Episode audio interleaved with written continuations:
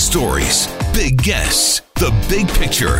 Afternoons with Rob Breckenridge. Weekdays 1230 to 3, 770 CHQR. Well, good morning. Happy Thursday, folks. Happy Budget Day. Rob Breckenridge with you here on 630 CHED. Yes, the Alberta budget uh, is going to come down a little over six hours from now. I think around 3.15 is when the budget's going to be tabled in the Alberta legislature. Just to let you know, tomorrow we are going to hear from, among others, Alberta's Finance Minister Travis Toews uh, to talk about the budget.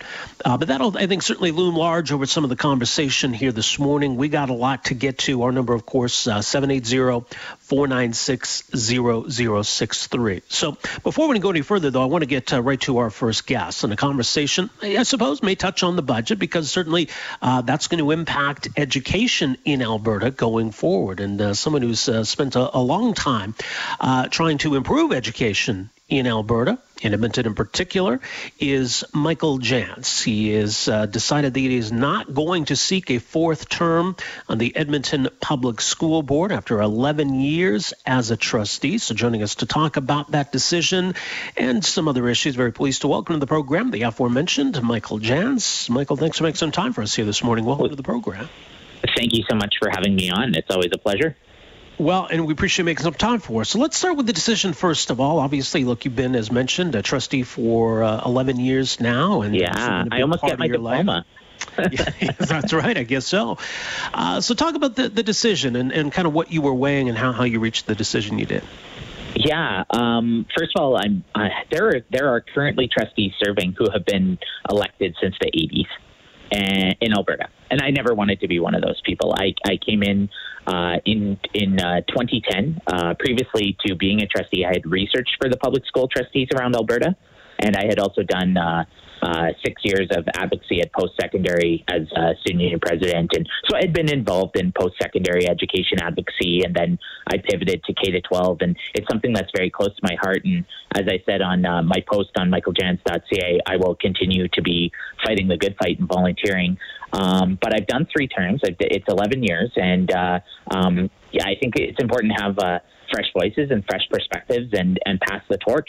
So uh, it's a really exciting time to be involved. And what I'm trying to do is encourage people to run, maybe not in 2021, maybe in 2025, maybe in 2029. I want to ensure we can have a generation of robust municipal leaders take over in Alberta, not just at school board, but at in, in many stations, at school councils, at, at city councils, at all over. I think local government matters more than ever, and I think you're seeing that municipalities are kind of rising up, and that's that's that's really exciting. School boards as well. I think we all benefit from yeah. competitive democracy. It's interesting because you're right, and it, and it yeah. does matter. Um, and but there seems to be a disconnect at times. I think people will will will agree with that statement, but oftentimes, you know, we, we don't always vote even, or we don't pay close attention. I mean, what percentage of Albertans could name their their school board trustees? I'm I'm not sure. So, why do you think there is that disconnect? Well, I think I think to be honest, it's it's part of it's about power. Mayor and city council can raise your taxes. School boards since 1994 cannot.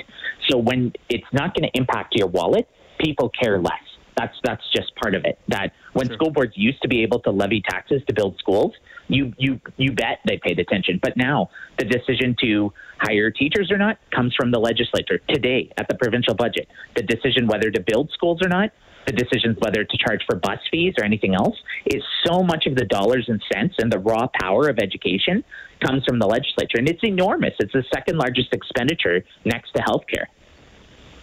So where do trustees have a role? Because I think you're right. Part of it is the perception. Look, I mean, it's the province that controls education in Alberta. Alberta Ed, the minister, the premier, the cabinet, the government, they make the decisions on education in Alberta. What do you see, though, as, as the critical role of, of, of boards and of trustees? Yeah, absolutely. I, I said uh, I said on my post. There's three three thoughts I have. Like first of all, it's it's leadership is about the action you take. It's about the causes you stand for. It's about the things you chase.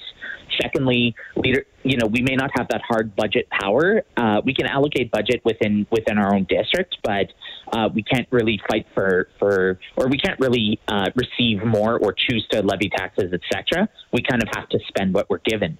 So, but we do have an enormous amount of influence, and so whether it's like when I was over the last 11 years, we have completely changed the conversation in education. We've seen the replacement model school come in. We've seen the GSA conversation start. That started because my school board, my colleague, uh, we voted to do that when Christopher Spencer brought that forward in uh, 2011. Can you imagine a school today without GSAs? Mm-hmm.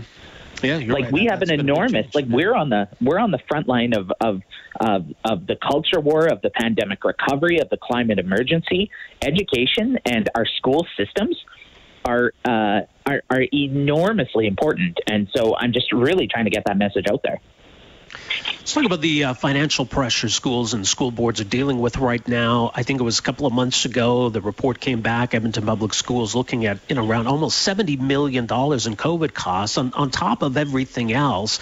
Uh, how how acute are these these financial pressures resulting from the pandemic on schools?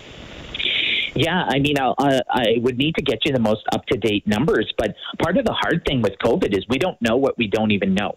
Like there's costs that may appear immediately, like hand sanitizer, but then there may be other costs, like uh, a child entering school next year who needs extra reading recovery or needs extra support. So, th- like the what we call the learning loss uh, is enormous, and we're going to have to account for that. What's our dropout rate going to be 10 years from now compared to now because of COVID? There's some of these downstream costs that are a little bit intangible at the moment, but we're going to need to look at.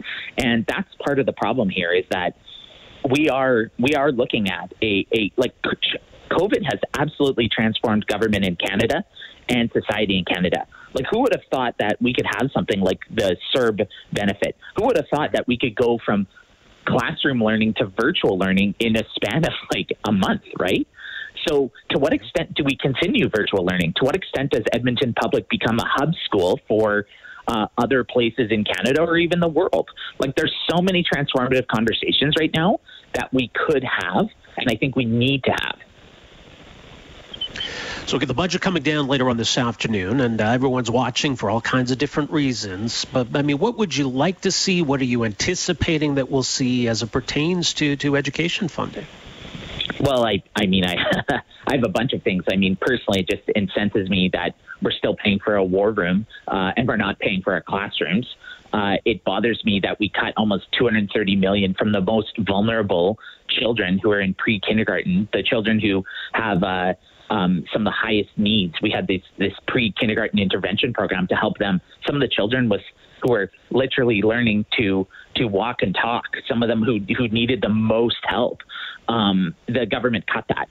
So to me, I'm wondering like, are we going to be short term and make cuts that are going to have enormous long term costs. Because we saw at the school board that by not paying for those children now, they're going to require much more expensive intervention interventions later as they enter elementary.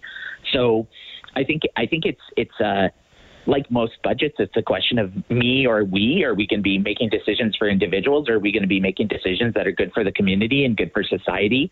Um, what's the next hundred years going to be for education? Like we know that with with rocky uh, forecasts for our our, uh, our oil and gas industry, and and with more and more global corporate car manufacturers and leaders moving towards electric vehicles, what's going to be the next feature for Alberta in terms of di- diversification? What are we preparing the kids in junior high for or elementary for today? What what is the world of work going to look like for them? We know what the last 50 years were for Alberta, but what are the next 50 years? And what is the education system's role in that? And so uh, these are major questions that are yes, today is the provincial budget, but they like how are we going to be making these transitions and these decisions? And it's uh it's a it's a really really exciting time to be involved. And then layer on top of this we still are in the climate emergency let's not forget. And uh, we're still in the pandemic and we still need to have some serious conversations about doing justice for um, our indigenous community, uh, sorry, not our indigenous, our, our neighbors, uh, the indigenous, uh, the the indigenous people of, of Canada, uh, and and uh, um, and the BIPOC community as well too. So like there are stu- there are students in the school system who are doing half as well as others. Why is that? And let's make sure we can fix that. So it's it's uh, it's breaking through the legacy of racism and colonialism and even little things like like the the the programming that's been in all of us for for a generation or more that that we need to we need to deal with. And these are real serious conversations. Yeah, and I mean, it speaks to the importance of the role itself, as you alluded to. And uh, I, I, guess you know part of the plan going forward for you in the short term, looking ahead to the uh, the fall elections, you're going to be putting on some some workshops. So, you know, helping people get informed about what's involved in running, what's involved in being a trustee, and and then even taking that a step further and some some practical workshops. Tell us a bit more about that. Yeah, so last night I hosted a town hall about um, anti-racism education. It was great. We had uh, um, about 50 people register, and some from all different parts of Alberta. If you visit michaeljanz.ca, I have a kind of a trustee training camp sign up, and I'm going to be providing information. And the goal is not just for public trustee, but for Catholic trustee, francophone trustee, anyone involved in local government. And I'm going to be organizing a series of different people who I've met through my journey who have advice and wisdom and expertise, and hopefully just trying to get some of these conversations out there, like things I didn't know about before I ran 11 years ago that would have been helpful. And my goal is not just to create sort of a, a competitive race in 2021. I want to make sure that it's it's a multi multi year system of, of competitive local government that we have people who are excited and engaged in uh, not just school boards but school councils and education leadership throughout society. Like it's uh, it's really really important. Very interesting. MichaelJanz.ca again is the website. Michael, thanks so much for making some time for us here this morning, and all the best with uh, whatever comes next for you. Absolutely. Thanks so much. All right, take care. There you go. That is, uh, well, outgoing uh, Edmonton Public School Board trustee Michael Janz uh, deciding not to uh, go for a fourth term. Certainly been one of, one of the more visible and outspoken uh, members uh, of the Edmonton Public School Boards. And I guess we'll see who fills those shoes. But as he says, I mean, even though he's moving on, still wants to ensure that the board has an impact. So encouraging people to run, helping them, you know, navigate to all of that you know, because uh, these trustees can and do have a voice, even though we, we tend to think that, look, the province makes the final decision, which is largely true. There, there's still a role for, for uh, school board trustees. Okay, a lot to get to uh, on the program on this Thursday morning. 780-496-0063 is our number. Rob Breckenridge with you. You are listening to 630 CHED. Welcome back. Rob Breckenridge with you. Busy day today. Uh, of course, the uh, Edmonton Oilers back in action tonight. They scored uh, four goals in a row to make it four wins in a row going for five in a row again tonight uh, against the Canucks part of that back-to-back uh, series in Vancouver. And I wonder, you know, even coming out of this season, if that's something the NHL is going to look at doing more of to kind of cut down on, on the travel burden for teams. Anyway, 8 o'clock start once again, 6 o'clock uh, face-off show uh, as the Oilers and uh, Canucks tangle uh, once again this evening. It is also budget day, uh, just under six hours uh, from now. That budget is going to be tabled in the Alberta legislature. We're going to hear from the finance minister on the program tomorrow. We'll also be watching to see uh, the, the government's uh, first uh, orders of business pertaining to new legislation in this session of the legislature. Looks as though the province is poised to finally introduce legislation on recall, voter recall, and uh, on citizens' initiative. Uh, the idea that uh, if enough people sign on to a petition, a certain issue could be put to a vote in a referendum. Those are both campaign promises from the UCP. Looks as though they're set to move on those, perhaps uh, with the Bill 1, Bill 2, Bill 3, you know, some of the first pieces of legislation we're going to see in the spring sitting. So something else to keep an eye on uh, through the day and into tomorrow. Coming up after 9.30 here, we're going to uh, look back on what happened yesterday with regard to the vaccine rollout. And what kind of a spin are we putting on it here this morning? Apparently 2,000 seniors got a first dose yesterday. According to Alberta Health Services, more than 72,000 seniors, 75 and older, have made appointments to be vaccinated. Okay, that's that sounds good. But of course, yesterday also we had all kinds of problems with people trying to get onto the website, get through to 811, book an appointment, and there was a lot of frustration. So if we ironed out those issues, maybe, hopefully, one of the, the weird aspects to what, what happened yesterday was uh, with regard to the AHS website itself, what seemed like a coding problem that was preventing people from getting through. We're going to speak with someone uh, coming up after 9:30 who was able to diagnose that problem and post on social media a workaround. So yeah, you, you almost had to be kind of a uh, an amateur coder to to get through this problem. So we'll talk about that coming up after 9:30 and what it tells us. What does this all tell us about how ready we are to ramp up vaccines? hopefully we'll learn some lessons from this because, you know, things are just going to get bigger in terms of the scale of this as we go forward. So if we're having trouble with just this particular age group, what happens when we expand it and expand it again and expand it again? So we'll get into all of that coming up uh, after 9:30. Speaking of vaccines, we're already seeing some pretty encouraging data with regard to long-term care centers and the impact that vaccination is having. So, at what point do we start to have that conversation around lifting restrictions within long-term care settings? Something we've got to be careful with, obviously, but you know, let's let's acknowledge the good news. So, we'll get to that coming up uh, after 10 o'clock. Plenty more to get to along the way. My name is Rob Breckenridge. This is 6:30 Good morning. Welcome aboard along the Corus Radio Network. Rob Breckenridge uh, with you on this Thursday morning, this budget day. A lot of ground to cover on the program today. Around 3.15 this afternoon, by the way, is when that uh, provincial budget is going to come down. Uh, we are going to be speaking tomorrow morning with Finance Minister Travis Toews, among others, uh, to break down what's in the budget. But uh, you'll uh, find out for sure at 3.15 or so this afternoon. So we'll, we'll, have an opportunity today, I think, to talk a bit about uh, that budget, what you're looking for, what you're hoping to see or hoping not to see. So we'll uh, have some time for that conversation. We're certainly going to talk vaccines this morning. Uh, yesterday, the portal was opened for those 75 and older to book a vaccine appointment. Now, according to Alberta Health, over 70,000 individuals have done so. In fact, 2,000 uh, got their first dose yesterday. So on the surface, that, that sounds okay. But of course, there were uh, a lot of problems with the uh, rollout yesterday, and a lot of individuals having difficulty getting through the website, getting through at 811, and uh, a lot of frustration resulting from that. So we'll talk a bit more about what exactly happened. Have they figured out the problem? Uh, certainly, things are a little different on the website this morning. So we'll uh, we'll get into that coming up uh, today. We're going to talk more about the impact uh, of vaccinations, and uh, already now, and look, Alberta's uh, focus initially was on long-term care settings, and at least within those settings, we're starting to see some payoffs. The numbers are looking pretty good in terms of cases and outbreaks, etc. Maybe we're even to the point where we can start having a conversation about easing some of the restrictions that are in place in long-term care because, yes, as much as we've tried to protect those settings, those restrictions have resulted in, in a lot of isolation for residents. So, if we've got them protected, can we start to, to rethink that approach? So, we'll talk about that coming up uh, after 10 o'clock. Uh, later on today, uh, we're also going to talk about the uh, federal travel restrictions uh, that are in place and the uh, requirement that those returning go to a hotel.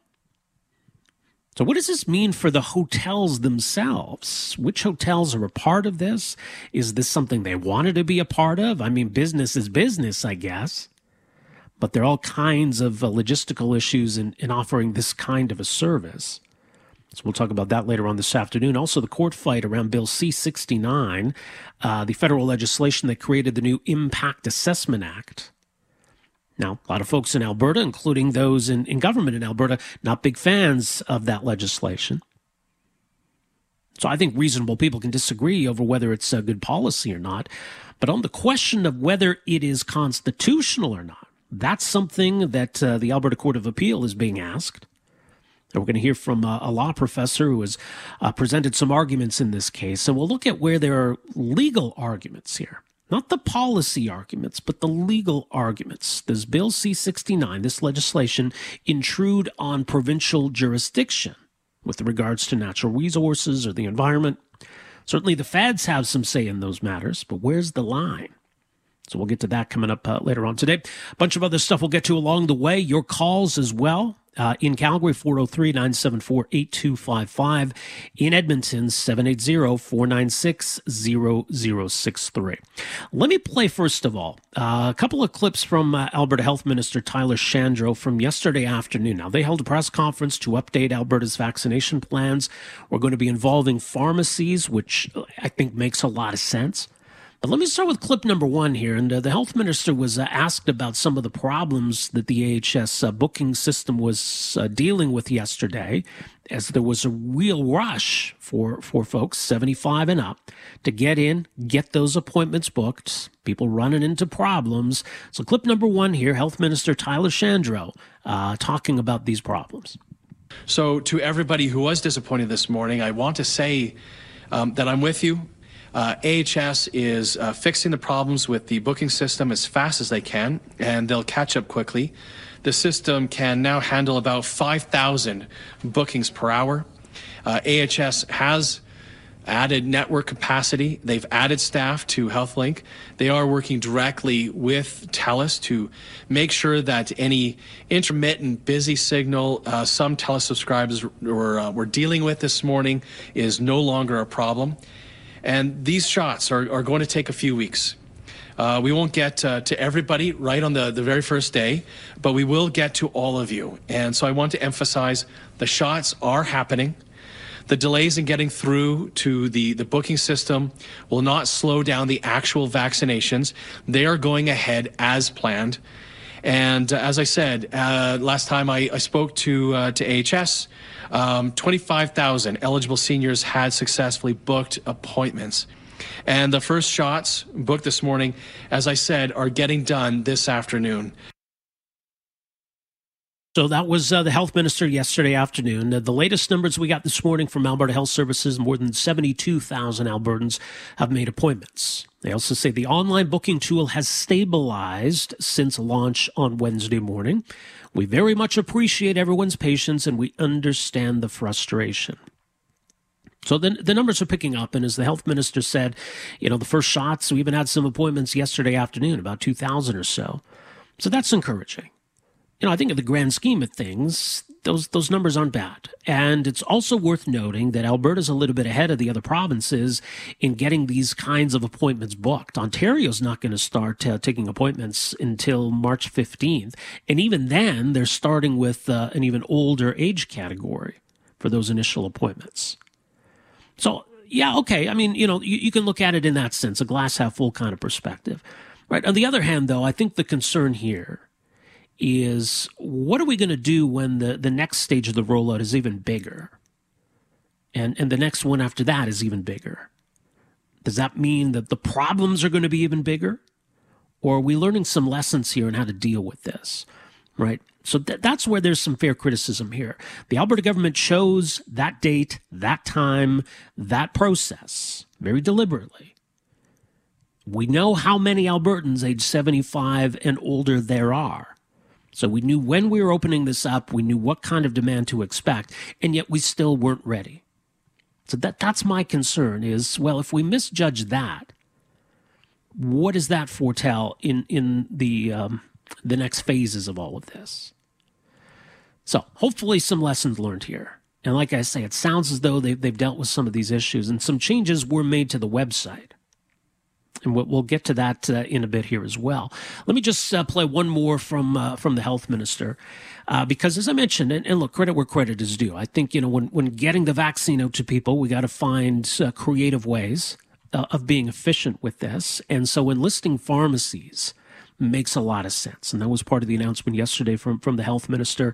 Uh, so I want to play uh, clip number two. So this is the health minister talking about the vaccine, the pharmacy plan and how the uh, the rollout is going to expand as the supply continues to increase. This is clip number two. As soon as we have the supply and the processes in place, we plan to expand the pharmacy program to help us get doses in the arms of every Albertan who wants to get vaccinated when they are eligible. And as more vaccine arrives, participating pharmacies and many other communities will begin to offer the vaccine as well. We are ready and we are able to keep expanding our approach. And with the support of the Alberta Medical Association, the, the AMA, we're working on plans to expand the rollout to community physicians as well. And we're also working on um, plans to uh, to develop large, fast flow immunization clinics, as I've uh, referred to them in the past, rapid flow through clinics that can be stood up at later stages. The only limit that we have is the number of vaccines available to us. And that number, and as that number expands, our approach will keep pace.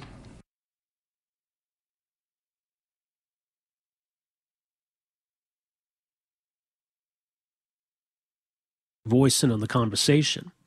Because for a lot of people yesterday, they, they very quickly learned how to be almost like coders. There was a very specific kind of website issue, and there was a workaround for it. So it wasn't just about knowing what website to go to, knowing how to take the various steps. For some people, uh, they had success when they did a little bit of uh, copy and pasting, a little bit of coding. So there was a workaround that helped a lot of people, but it's um, a little disconcerting that there was that kind of a glitch in in a website like this. And I mean, you don't want these these websites to be vulnerable in that sense to to any kind of troublemakers. But uh, for folks who were trying to get through and, and get an appointment booked, this turned out to be a, a very helpful little tip yesterday. Uh, as our next guest described it, it's a bit of a, a story of how a poorly planned rollout of a vaccine signup can get in the way of people getting the vaccine. And an instance maybe of uh, citizens coming to the rescue here for folks who are having a tough time. So, joining us uh, to talk more about uh, this side of the story, very pleased to welcome to the program this morning uh, Kory Mathewson, is a research scientist with DeepMind, a lab scientist with Creative Destruction Lab, and sort of found himself in uh, the middle of all of this yesterday. I don't think he anticipated uh, it uh, unfolding that way for him yesterday. Kory Mathewson, thanks so much for making some time for us here. Welcome to the program.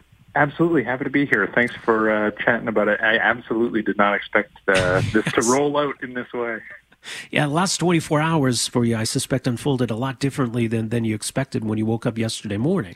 That's true. Um, yesterday was supposed to be a day off, and uh, it, you know, the, the morning was pretty relaxed, and then the afternoon really really took off um, after after booking, you know, both grandparents, and then sort of helping the rest of the grandparents of Alberta get booked. Well, I, and I guess you knew you'd be helping your own grandparents. You didn't know you'd be helping other grandparents, but uh, you were like a lot of folks I imagine yesterday. Say, okay, today's the day, and people have parents and grandparents, you know, eager to, to help them navigate uh, the, these websites. So that that's basically what you were doing yesterday morning, then. Uh, that's exactly right. Yeah, we had sort of planned. I have an older brother and a younger brother, and we sort of planned that the older brother would do the booking, uh, but everyone would be kind of on call to do, you know, the mm-hmm. scheduling and making sure all the communication was happening. Happening all right, and then sure enough, one grandparent gets booked, the, mo- the grandmother gets booked, and then the grandfather booking system kind of slows down. So we go in, try to diagnose it, debug it, and uh, you know, it was a bit of a a sticky kind of quicksand part of the form submission that happened. So we start diagnosing, debugging, and came up with a fix pretty quickly. And then it was a question of, okay, you know, call everyone you know who's got a parent, grandparent trying to book, see if this fix works for them. Sure enough, it does. And then we wrote it up as a bit of a Twitter story. And at that point, it really took off. And it was just yeah. amazing to see how many people it was working for so quickly. Well, that was, you know, the, the encouraging thing about it, right? To see all, all these responses that I tried it and it worked and we finally got through and I'm so happy we got an appointment booked for, for dad or for grandma.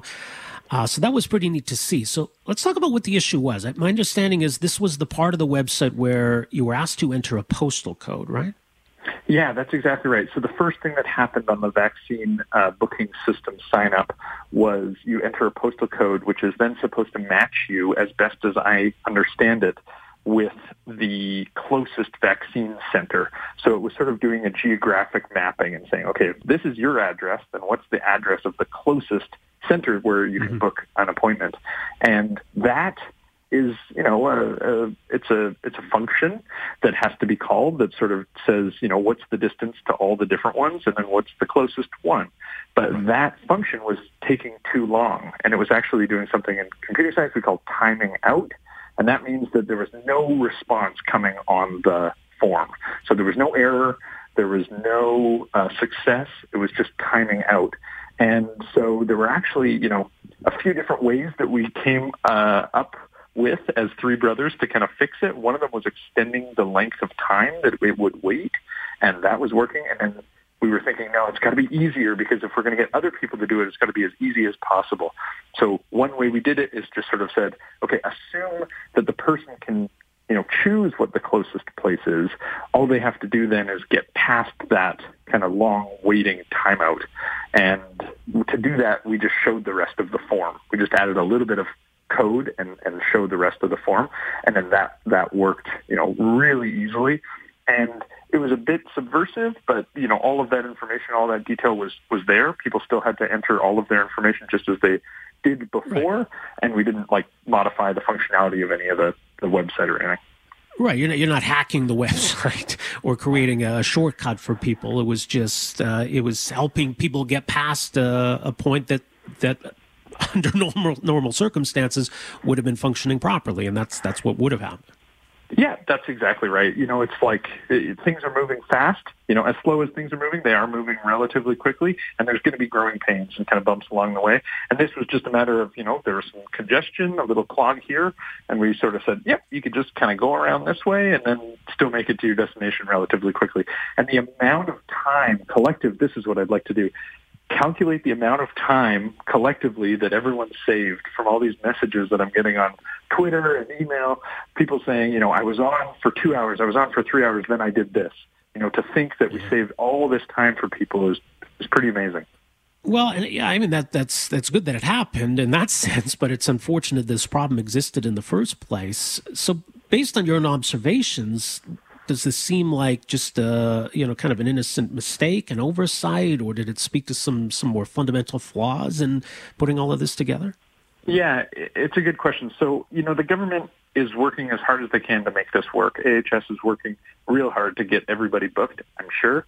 In, in this situation, it was you know I I have some skills that can help to divert traffic around this particular hangup, which may have been caused for any number of reasons. It could have been something like, you know, too many people tried to sign up on the form, not in an hour, not in a minute, but in the same second or something that then the system wasn't ready for. And as a software developer, you can test, but you can only test so much, you know. You have to deploy it out there and you have to start getting people interacting with it. And it's an iterative process. So you kind of make the software as good as you can, release it, and then get some feedback, get some interaction. And this was, you know, a step along the way uh, to improving it. What's interesting is they've removed now the part where you enter a, uh, enter a postal code, and, and now you're essentially put into a queue, and you're told how many others are, are ahead of you in the queue. Alberta Health Services says the change has nothing to do with the workaround mentioned on Twitter, re- referring to your work. So, I mean, look, obviously you've booked your grandparents. There's no need for you to go back into the website, but what are you hearing about the change? Um, yeah, I've I've I've heard that. Um, I've also continued to get messages on Twitter, people saying that uh, you know, thank you. I was able to book these these grandparents. I don't know when they're doing those bookings, but you know, knowing that there is a system in place that is helping relieve some of the pressure on the system, that's great. That's what this was all about. And uh, you know, we made it work yesterday. We made it work better than it was working yesterday, and that helped get like more than 70,000 people booked through the system. So I, I hope that they're continuing to improve the system. That's like software's continual iteration and improvement. And if we're going to get all of Alberta you know, booked in and vaccinated, well, that's going to take a, a good amount of iteration and a good amount of scaling and a lot of effort from a lot of different people. All right. Well, if people want to find uh, what it was you shared yesterday, it's uh, on your Twitter page. It's it's in fact the pinned tweet, so it's right at the top. You're on Twitter at Kory Math. That's Kory with a K. Kory Math, all one word. Kory, thanks so much for making some time for us here today. Really appreciate this. Absolutely. Thanks for having me. All right, take care. That is uh, computer scientist, uh, research scientist, University of Alberta graduate Kory Mathewson, and his experience uh, yesterday in uh, what started off as helping grandma and grandpa get an appointment booked and turned out he ended up helping a whole lot of other people. Not, not hacking the website or anything, but just uh, one little coding tweak that would fix this problem that existed at that point of the, the booking process, where you enter a, enter a postal code and then you kind of end up hitting sort of a, a virtual brick wall of sorts. So it was a way to get around that, or to at least fix that problem for folks. And judging by the, the replies, it really worked for a lot of people. Okay. We got to take a break here. Plenty more still to get to. Rob Breckenridge with you on the Corus Radio Network. Well, if you text here, look, opinions definitely divided on this, and, and there are some people who are really upset at uh, what happened here, and, and others who are upset that it's a, a story at all. Uh, you know, Rick Bell, uh, the columnist uh, with the uh, Sun newspapers, who's uh, maybe a little bit of a, a barometer on, on, how folks are feeling about this, because he's certainly quick to defend the government in some circumstances, but will call them out when he thinks it's warranted. the headline in his piece today Alberta's shoddy shot rollout, a vaccine gong show. A couple texts here. This one says, Shame on Tyler Shandro. Other one says, well, now you can get in and get a first appointment, but no second appointments are available. On the other hand, though, this text uh, says, Rob, I'm disgusted at the anger and disappointment people are displaying over the vaccine booking systems. Give your heads a shake. Did you honestly think there would be no hiccups? This is a massive undertaking and everyone is doing their best. Maybe these negative Nellies think they could do better. So, sure, fair enough. Not everything's going to unfold perfectly. But at what point are governments ever responsible then when things don't? Where does benefit of the doubt end and accountability begins? Now, maybe your answer is going to depend in part on your own partisan affiliations and you know how you feel about uh, whether it's the provincial UCP government, the federal Liberal government. Sure, I, I think people understand that at some level. This is a mammoth undertaking, and it's not all going to unfold smoothly and perfectly. It seems that there were some flaws in the design of this website and flaws that prevented people from being able to make an appointment in the first place. That's not good.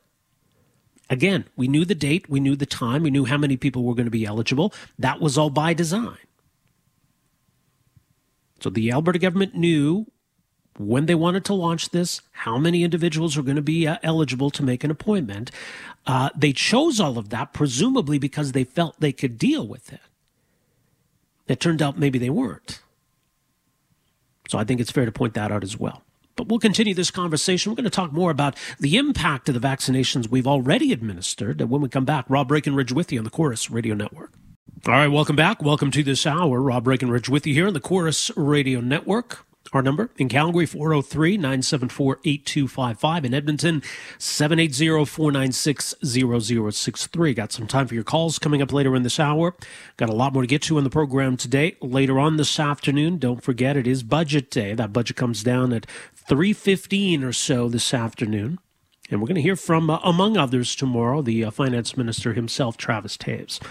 But off the top of this hour, let's continue the conversation around vaccines. And uh, yeah, we spent some time talking about some of the problems in rolling out vaccines, and I'm sure we'll have an opportunity to talk about more problems as this all goes along. It's uh, definitely a big undertaking. But I want to focus as well what the payoff is. You know, why we're doing this and what kind of results we expect to achieve here.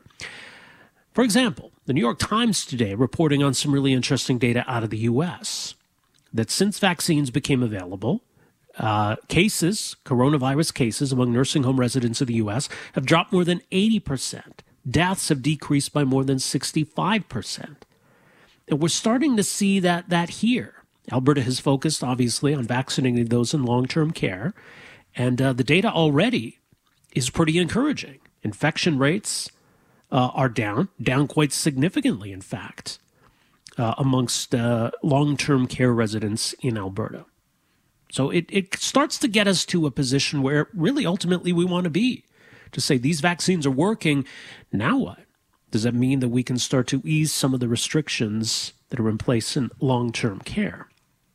Well, joining us to talk more about uh, some of these issues and uh, where we go from here, very pleased to welcome to the program here this morning Dr. Lynora Saxinger, infectious disease doctor and associate professor in the uh, Faculty of Medicine and Dentistry at the University of Alberta. Dr. Saxinger, great to have you with us here. Welcome to the program. Thank you. All right. So, like I say, man, I think part of the reason why people are frustrated at what happened yesterday. There's such an eagerness to get vaccinated, and we're seeing some really encouraging data about just how good these vaccines uh, are in the real world. And I guess that's a good place to be, uh, you know, in, in, terms of having some of that data. What, what are you seeing uh, so far? Just kind of big picture in terms of the impact already. Well, I mean, the, the biggest thing that became apparent, I mean, we had the, the lockdown before Christmas, and so cases started to decline, and it took a long time for that to come through to hospital. So where I work, um, over the past weeks, we've seen, you know, kind of decongestion of COVID in the hospital. Things are feeling a lot more comfortable, a lot more normal, thank goodness. But we've also really seen um, a significant drop in the admission of frail patients who have COVID-19. And of course, not all frail long-term care patients end up getting transferred into hospital, but I still think that that was quite notable. And then when you just scan the data that, that you know, is, is available to me anyway, it, it's really amazing. The number of deaths that we were seeing from, you know, a long-term care setting over most of December was just heartbreaking. It was terrible. And that trickled down over January and essentially kind of disappeared in February. Um, there, the other thing to look at is, you know, how many outbreaks there were, and if there were outbreaks, how many people were affected, and how many deaths were associated, and all of those numbers also have been dropping very steadily. Of course, I can't tell which one of those, you know, long-term care homes were vaccinated when, but the overall pattern is is truly remarkably reassuring. Like it's fantastic, actually. Yeah, it's encouraging. I mean, you know, we started in December, uh, late December, with uh, long term care homes. I think most long term care residents have now had both doses of, of vaccine, as I understand. And, you know, we, we're seeing the payoff. We're seeing, as you say, cases are down, these outbreaks are down. Uh, one stat here from, from Post Media in February, only one person has so far died associated with a COVID outbreak in a long term care setting. That compares to more than 150 in December. That's, that's, a, that's a big difference, isn't it? Oh, it's it's. I mean, it's so reassuring because we're always worried that um, you know the very old people or frail people might not have a strong vaccine response, but this really does appear to be substantially protective, and um, it, it really is something that we've needed. so it's it's great news for long-term care, and also now that we can get more elderly people in the community uh, immunized, we should continue to see those benefits. So, I mean, we, we start to get to a point then that maybe it, maybe it's now and maybe it's soon where we have a conversation around the rules and restrictions that exist in long term care settings. Those rules are there for a reason, obviously. But at the same time, this, this whole ordeal has been very difficult on, on those who live in long term care, very isolating for those who live in long term care. So, I don't know. What, what's your sense of where we're at then on, on that question? You know, it's.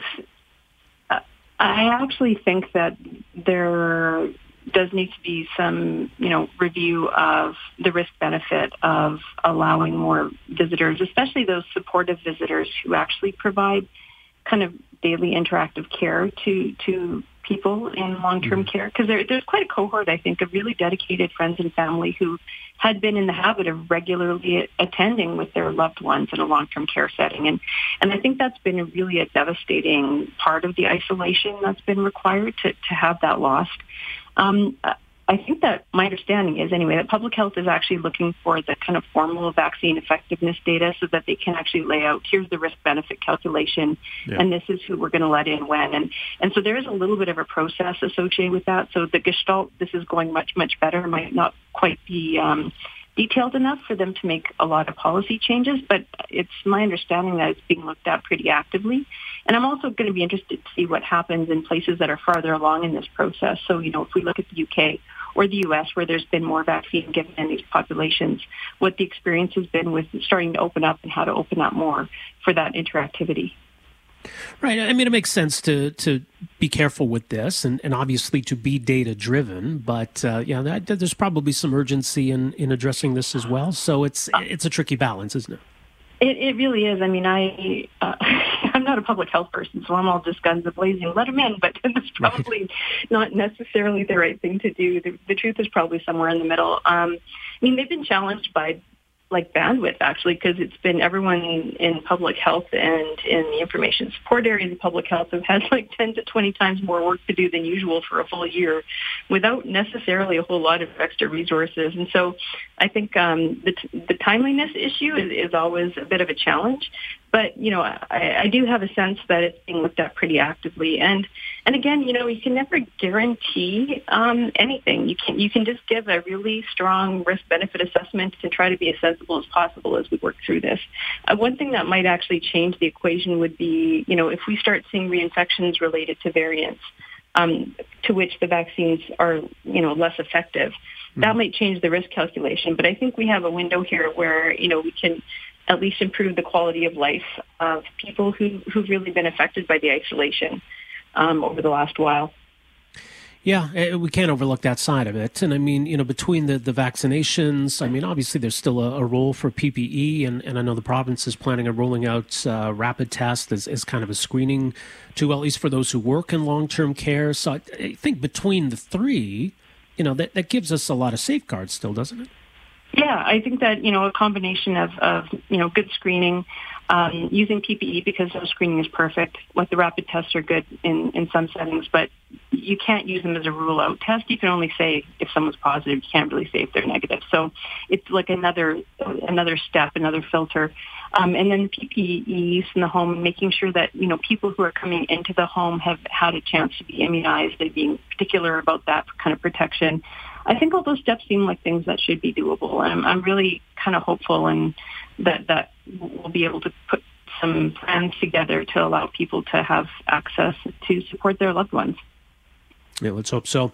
We'll leave it there. Dr. Saxinger, appreciate your insight and uh, thanks for making some time for us here this morning. My pleasure. Thank you. All right, take care. That is uh, Dr. Lynora Saxinger, infectious disease uh, physician, associate professor in the Faculty of Medicine and Dentistry, University of Alberta. So, in her view, the numbers are pretty compelling in terms of what we're seeing. That the uh, efficacy data on the vaccines is very compelling. The data we're seeing from other jurisdictions, like the one uh, we mentioned the story today out of the U.S., again, very encouraging. So let's move forward. We can still move forward cautiously, but let's let's move forward. I think we're in a good position when it comes to long term care and being able to to go back and re-examine some of these restrictions. It was understandable, obviously, that we would be doing everything we can to keep the virus out of long term care settings, to try to prevent outbreaks. And look, frankly, we didn't do a good job, honestly. And, and really, no jurisdiction has, or very few have. So it's not something that's unique to Alberta by any stretch. But now that we've got residents vaccinated, and we're already starting to see that payoff in terms of cases being down and outbreaks being down and deaths being down. And we're seeing similar trends in other jurisdictions. Uh, we should acknowledge that. I, I get that we all want to be cautious and you know we don't know for sure every you know potential scenario whether it be you know the vaccine efficacy whether it be variants whatever let's not sell ourselves short when it comes to the the successes we have had. We haven't had a lot, uh, so let's not sell ourselves short when we do have successes. And I think that this is is looking like it represents one. Okay, like I say, we're going to have some open line time uh, in this hour 403 974 8255 in Calgary, 780 496 0063 is the number in Edmonton. We can certainly talk a bit more about what happened yesterday with the vaccine rollout and clearly strong opinions on both sides. That this was a screw up, the province should have been ready, Burr says, hey, you know, nothing's going to be perfect. We're expecting too much. Things seem to be going more or less just fine at this point. So we can talk about that, got some other issues to get to as well. It's Rob Breckenridge sitting in here today. You're listening to the Corus Radio Network. All right, welcome back. We'll have some time for your calls coming up uh, after 1030. And, well, we got some time for your calls right now. You've got a few minutes before the bottom of the hour. Uh, so, again, if you're in Calgary, you can reach us 403 974 8255. If you're in Edmonton, uh, the number is 780 496 0063. And uh, let's get uh, to the phones here. We've got Anne on the line this morning. Uh, let me try that. There we go. Anne, good morning. Welcome to the program. Thank you. I understood that uh, the registration for the vaccine was for people 75 and over. Uh, I'm 86 years old. I got online, registered, mm-hmm. got my requisition number, and appointment time for 510 yesterday. I was lucky. When I got there at 5 to 5, there was a lineup about three blocks. So I went straight to the front door and there was a security person there, and I gave them my requisition number and my time, my appointment time, and she just sort of shook her head. Um, what I would suggest that they do, they should have a security person at the front, de- uh, front entrance checking for Alberta Healthcare and RD ID plus requisition numbers. And another security person should be going down the lineup asking people if they had their registration requisition number, and if they did, bring them up to the front entrance. Instead, people with canes and in um, wheelchairs are waiting in line that have requisition numbers. Okay. And people that were, I swear, they were under 45 years old. I had to hmm. wait three quarters of an hour before I got to a nurse to get my shot. I just feel that they should have a better system where people, like I say, the, the lineup was like three blocks long, and then you, when you got once you got inside, you had to wait again. Right. Yeah, that's interesting, Anna. Thank you for sharing that with us. And so, okay, I mean, look, the good news is she was able to get in, was able to get her vaccine, but some frustration with uh, how that all played out once uh, once she got there. Let's see here. This is uh, Don. Don, welcome to the program. Hey, hi, Rob. How are you? Hey, Don. Pretty good, thanks. Hey, I just uh, took my 95 year old mom in to get her first shot uh, on 137th Avenue, and I have to say, lots of people are complaining. It took me a while to get in, to get in, but I got her appointment. Mm-hmm. And you know, it's a massive undertaking to try and funnel tens of thousands of people through, and um, I think they did a pretty good job considering it's the second day of opening. Uh, it's a lot of staff and a lot of preparation. Um, the lady, the lady before mentioned there was lots of people waiting, and the reason people are waiting is they tell you don't show up until five minutes before your appointment, and there was people in line waiting that were half an hour ahead of their appointment, so they're they're log jamming things, right? Okay. So if yeah, people would follow, it, yeah. yeah, so if people would follow the instructions, I think it would work a lot better. But, you know, everybody wants to be dealt with first and they want everything immediately. And, you know, this is tens of thousands of people they have to funnel through here, right? So, yeah. um, anyways, so I think it, it, other than logging in uh, and trying to get the appointment yesterday online, that was a bit of a pain. But once I got the appointment, the folks at the uh, center where you get your shots are really efficient and helpful and pleasant. So just wanted to, to sort of say that. Yeah. Yeah. Don, appreciate the phone call. Yeah. I mean, the part about the lineups and, you know, I, on the COVID testing side, I've experienced that where, you know, you book a test and you give it a time and, you know, you're dealing with a huge lineup and, you know, maybe that's to be expected. Bottom line is, are we able to process people? Are we able to get them through and are we able to, to get them what they need?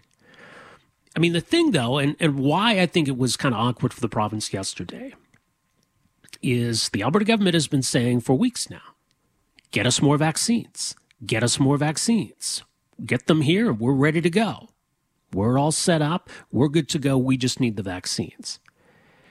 And I mean, yesterday suggested that maybe the province wasn't as ready as they had suggested.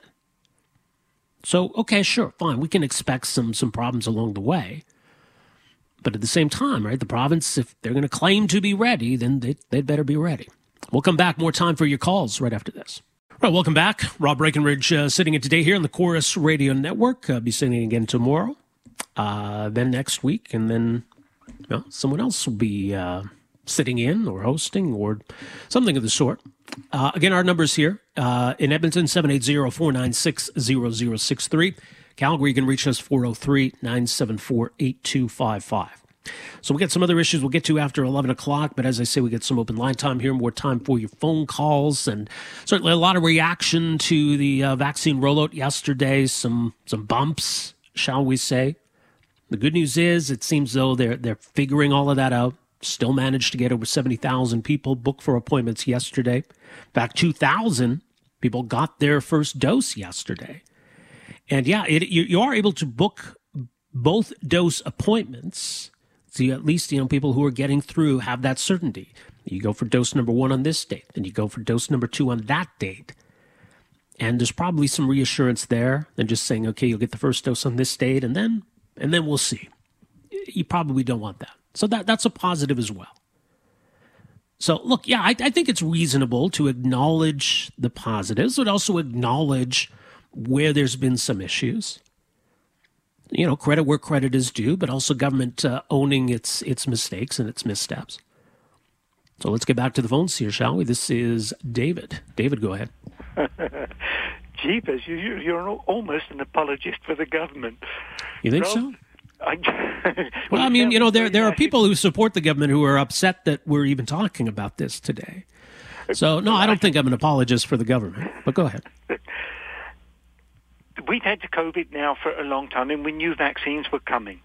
Right. And I understand that Alberta Health Services are responsible for the website and for the phone number. Well, according Correct. to the journal, the phone number was only available from 8.20 in the morning until 3.40 in the afternoon. That's not even an eight-hour day.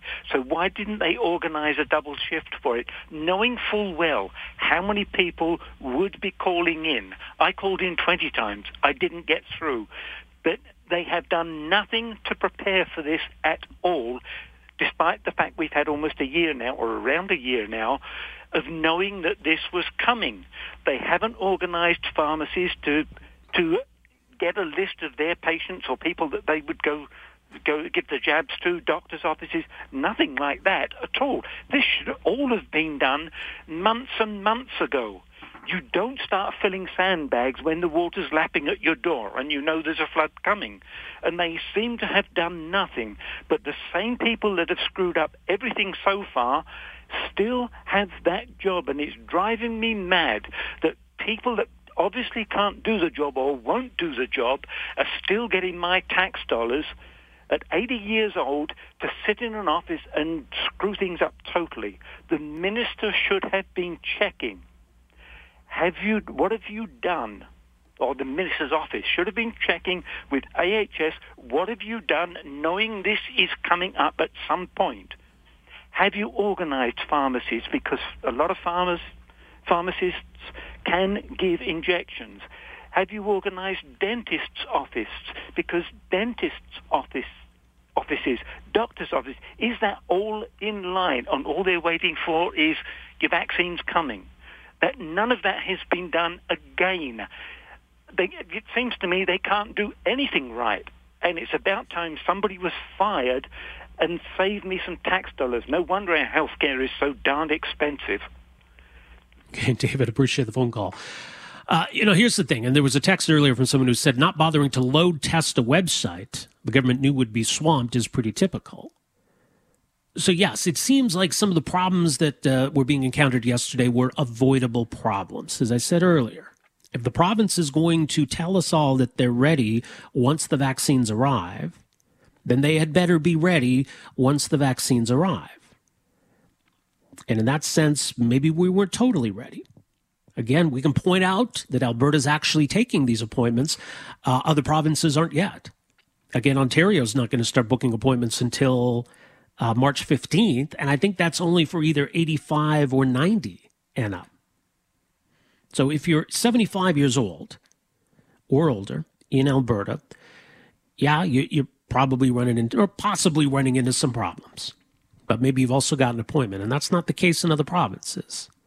So again, in, just in, in the sake of fairness, I want to point all of that out. I'm not letting the government off the hook for what happened yesterday, but nor am I just going to say everything's fine and not talk about this. So maybe I'm going to get that from both sides too, uh, that I must hate the UCP because I'm talking about it, but as David points out, I must also be a UCP apologist at the same time. So uh, who knows? All right, let's get back to the phones here. This is Shane. Shane, go ahead.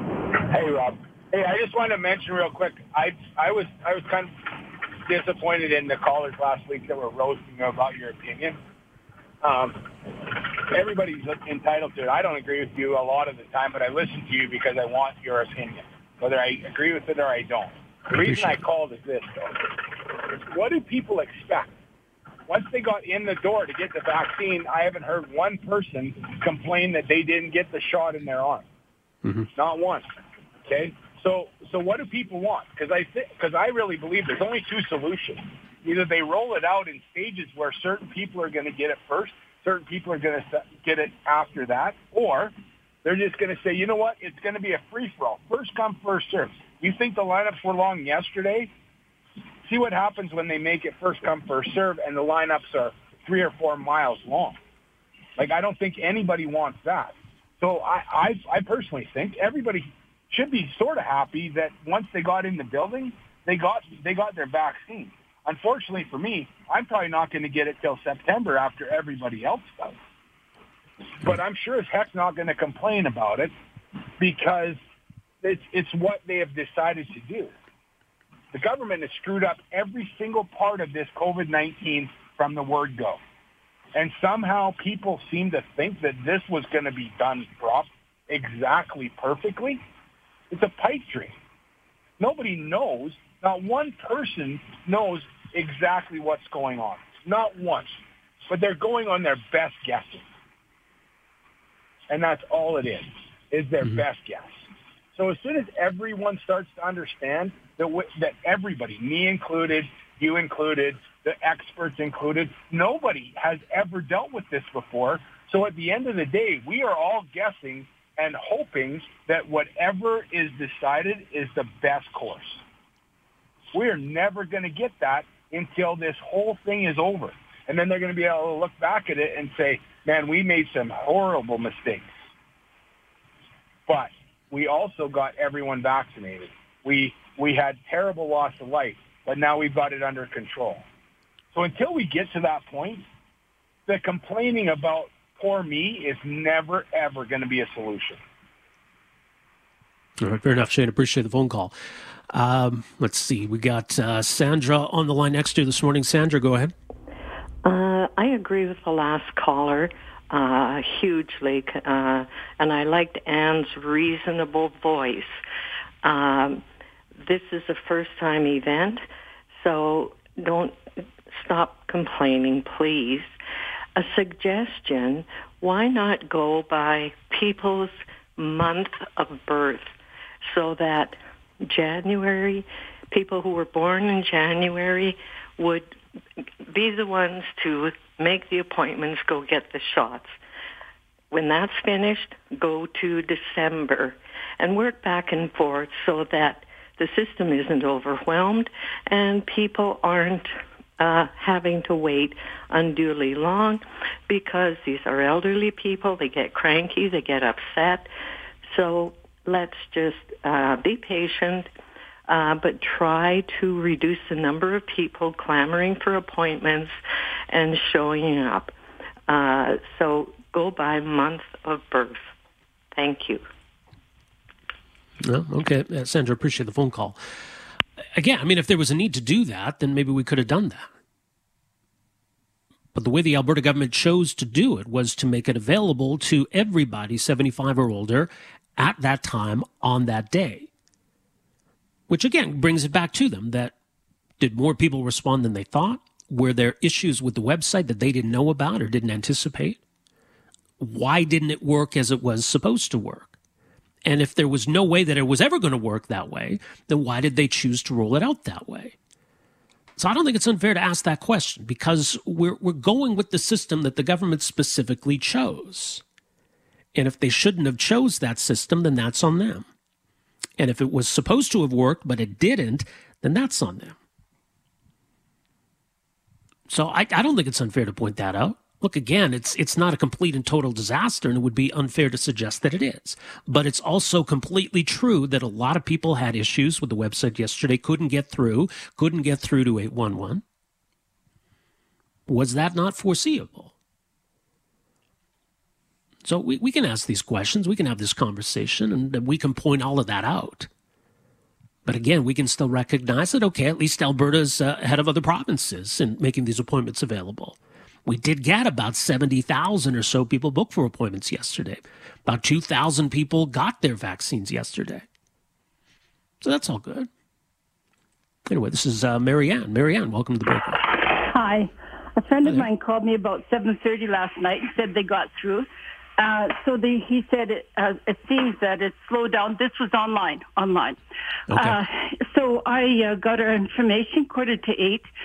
I went online, got my husband registered quarter after eight, went online, got myself registered, and Oh, nice. in registering, we got both dates, and so we just have to wait for the time, which is next Tuesday and next Wednesday.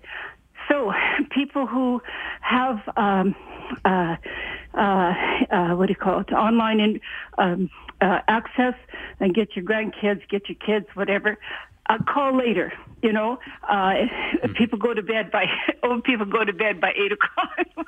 Not all, of course, but you know, get somebody on there and go much later, and you will get your time.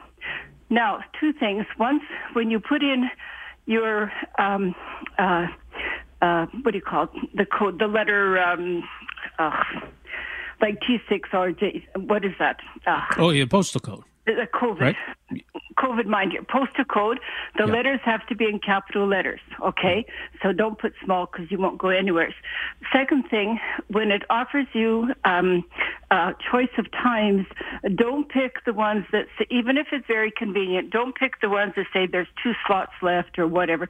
Pick at least five slots because by the time they get you there, uh, they might be all gone. So pick a time, might not be convenient, but you'll get a time and that's that's how we got through. And we had tried probably 500 times during the day online. I mean, um, uh, yeah, I've tried online and on phone. So try later in the night, and you might uh, might be lucky to get your loved ones in. Okay, yeah, that's a good point. Yeah, Oh. Marianne, appreciate. Oh, sorry, Marianne, just lost you. I think she was going to say something else there.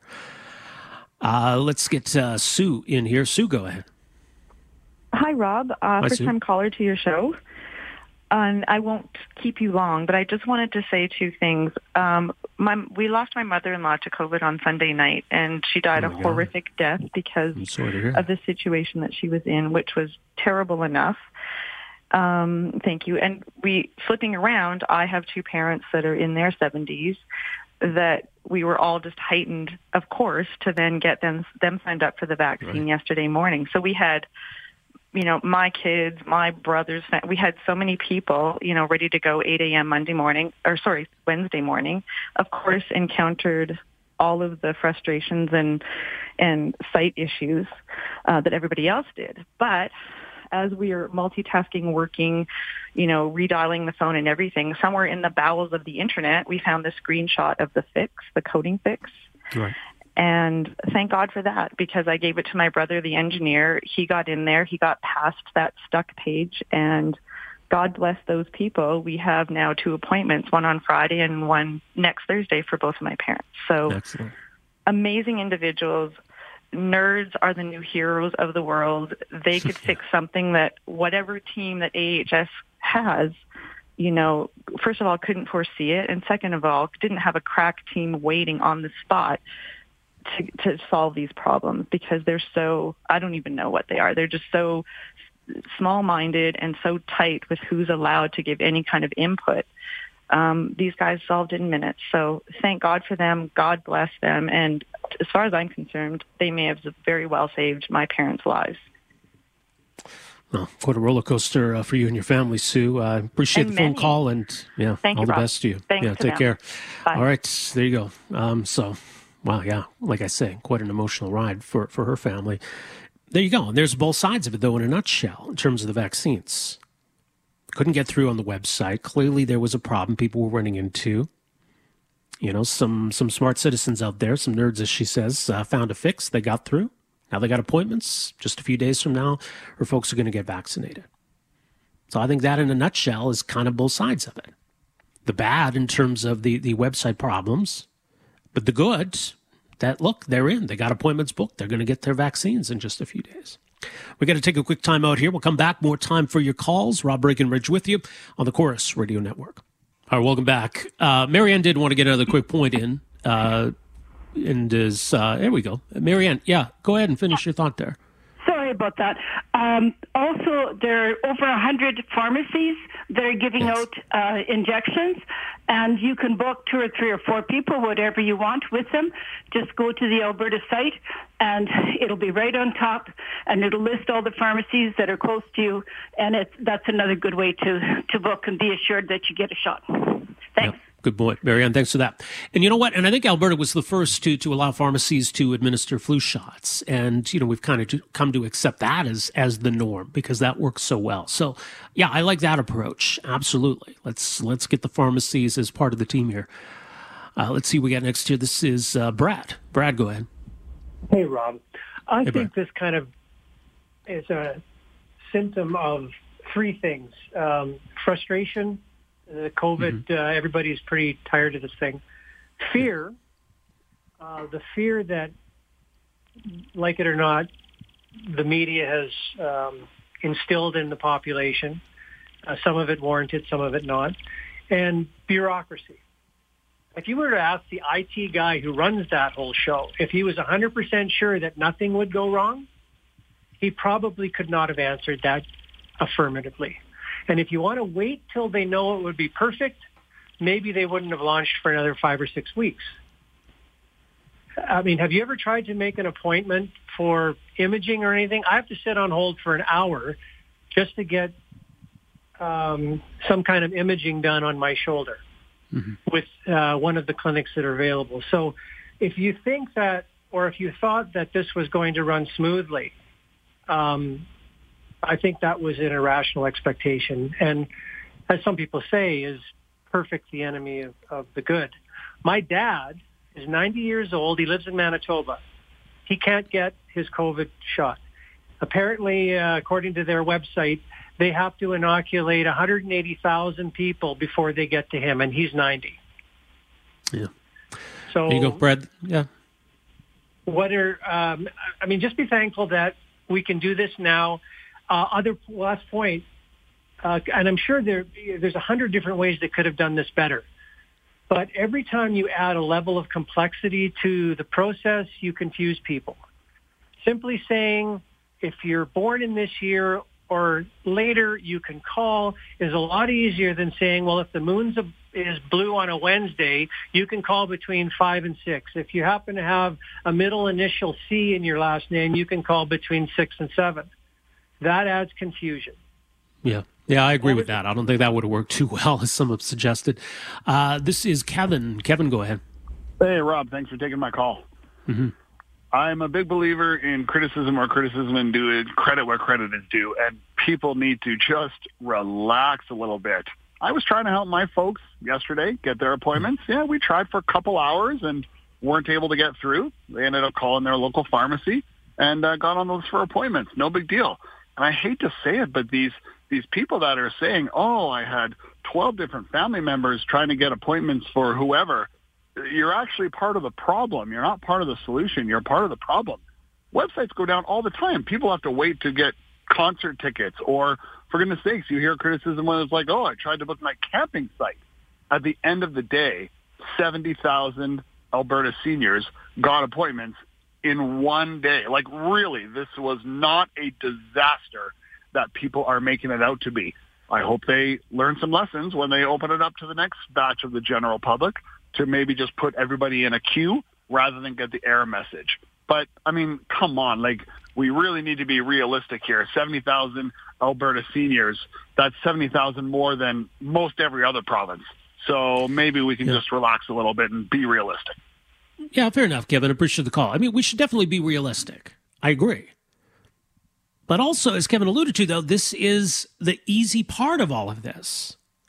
We're still dealing with relatively low numbers compared to what's coming. So that's my concern. Yeah, maybe I wasn't surprised to hear that people were running into problems. There were delays. I, I think you know the the um, it was coding problem or whatever mistake it was, where people were trying to enter their postal code. It would just it would just spool. They couldn't get past that.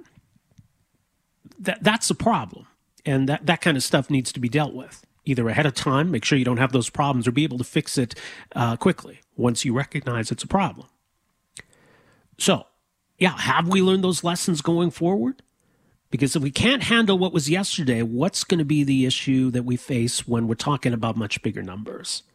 So that's the concern. By the way, uh, some new numbers out of the U.S. today. So six weeks ago, 14% of people over 75 in the U.S. had gotten a vaccine, uh, at least one shot. Today, that number stands at nearly 60%. So we got a lot of catching up to do. And this is all a step in the right direction, let's be clear. And Alberta's certainly, I think, at this point, uh, taking the lead past the, a lot of the provinces. So that's all worth pointing out, too. Okay. We're up against the top of the hour here. It's Rob Breckenridge uh, with you here today on the Corus Radio Network. All right, welcome to this hour of the program. Rob Breckenridge in today on the Corus Radio Network. Coming up after 11.30, we'll talk about uh, the Alberta government's legal challenge of Bill C-69, which the Premier calls the No More Pipelines Act. Uh, technically, it's the uh, Impact Assessment Act. And uh, it is now, of course, it's passed, it's law, it's in, in practice, it's the uh, new approval process for big new projects. It's interesting because in the whole debate around coal policy, the Premier was touting the fact that any coal project would have to be approved through this process. But the province is also challenging it in court. We'll talk about that coming up after 11:30. More time for your calls coming up as well. Well, yeah, talk about uh, you know, some of the delays people running into with uh, booking a vaccine appointment. Uh, there have been uh, delays and frustrations uh, for uh, travelers re entering Canada who are trying to navigate this whole system of the mandatory hotel quarantine policy that the government brought in with increasing concern about variants uh, emerging in other countries. So we're, we're changing the requirements for people who are traveling into Canada, both in terms of what you need for a test before you fly, what you need for a test once you arrive, and for those returning by air, yes, uh, there is the expectation then that you spend uh, at least three days in a hotel while you wait those test results. And if you test positive, well, that's a whole other layer. So that, yeah, there's been some frustration in, in navigating all of this, or just the frustration that the policy exists. I mean, it's put hotels in kind of an awkward position, I, I suppose, because you know we need hotels to be a part of this. And so, if you're returning to Calgary, which again is one of only four airports in Canada receiving international flights, then you've got some hotels to choose from. So, yes, this is business for hotels at a time when, yeah, I mean, hotels have obviously been incredibly hard hit by this whole pandemic situation. Uh, so, what does it mean for them in being a part of this and, and helping to administer all of this? Joining us to talk more about it is uh, Sol Zia, Executive Director of the Calgary Hotel Association. Uh, Sol, thanks for making some time for us here today. Welcome to the program. Good morning, Rob. Uh, so, talk a bit about uh, you know the, the involvement of hotels in, in this quarantine plan. How, how's this all working, or how were hotels uh, in, invited to be a part of this? Well, Rob, it, it stems from Calgary's hotels. Uh, we've been continuously part of the support efforts to keep travelers safe.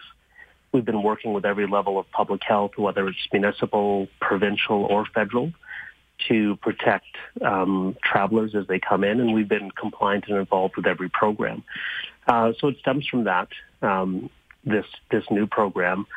But it, uh, to be honest, it's it's not a it's not it's not a significant amount of business. There's probably a lot more work related to adapting to this program. Right. But Rob, as it is on a day like today, there's only four flights coming in with I've, I've heard um, between eight to twenty passengers from four U.S. airports. So there isn't okay. really uh, a significant amount of activity.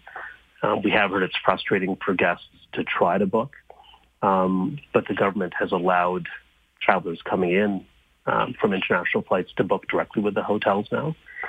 So we think Calgary is, um, and our hotels have adapted very well to this. But to be honest, we're not talking about more than a few dozen people on any given day. Yeah. Well, yeah, that's important to note. How many hotels are a part of this then? Do we know? There's five hotels in Calgary that are participating in the program okay. right now. All right. So as you say, so now there's the opportunity to at least book directly through the hotel because that, that wasn't that wasn't how it was set up initially, right? Correct. Uh, okay. Although we're not sure whether the ability to book direct will be permanent or temporary. But as you acknowledged earlier in this conversation, um, before I got on, uh, there's been a great deal of frustration from travelers, uh, you know, across the country trying to get in uh, on the long wait times they received mm-hmm. on the government's designated travel agent. Right, and, and you mentioned you know the, the the costs involved, right? Because if hotels are going to be a part of this, then they need to make sure they're set up so that the, you know all the government's expectations are, are met. What, what does that involve? Uh, I mean, the hotels are complying with the overall uh, scheme, which is you know three nights accommodation three meals a day, although we are more than willing to adapt should anyone's dietary requirements require more than three meals a day. Uh, and then safety and security of the guests uh, as they stay here. How are they getting to the hotel? That's a good question. So the government has allowed a number of uh, transportation methods. First of all, for those hotels that are in terminal, which all four cities involved in this program have, you've simply you know, leave, check in, and, and go to the hotel right within the terminal. Uh, shuttle transportation is permitted uh, for those hotels that are off uh, terminal. But the government is actually allowing those who, let's say snowbirds, for example, who have their vehicles parked somewhere near the airport to obtain their vehicles and drive to the hotel.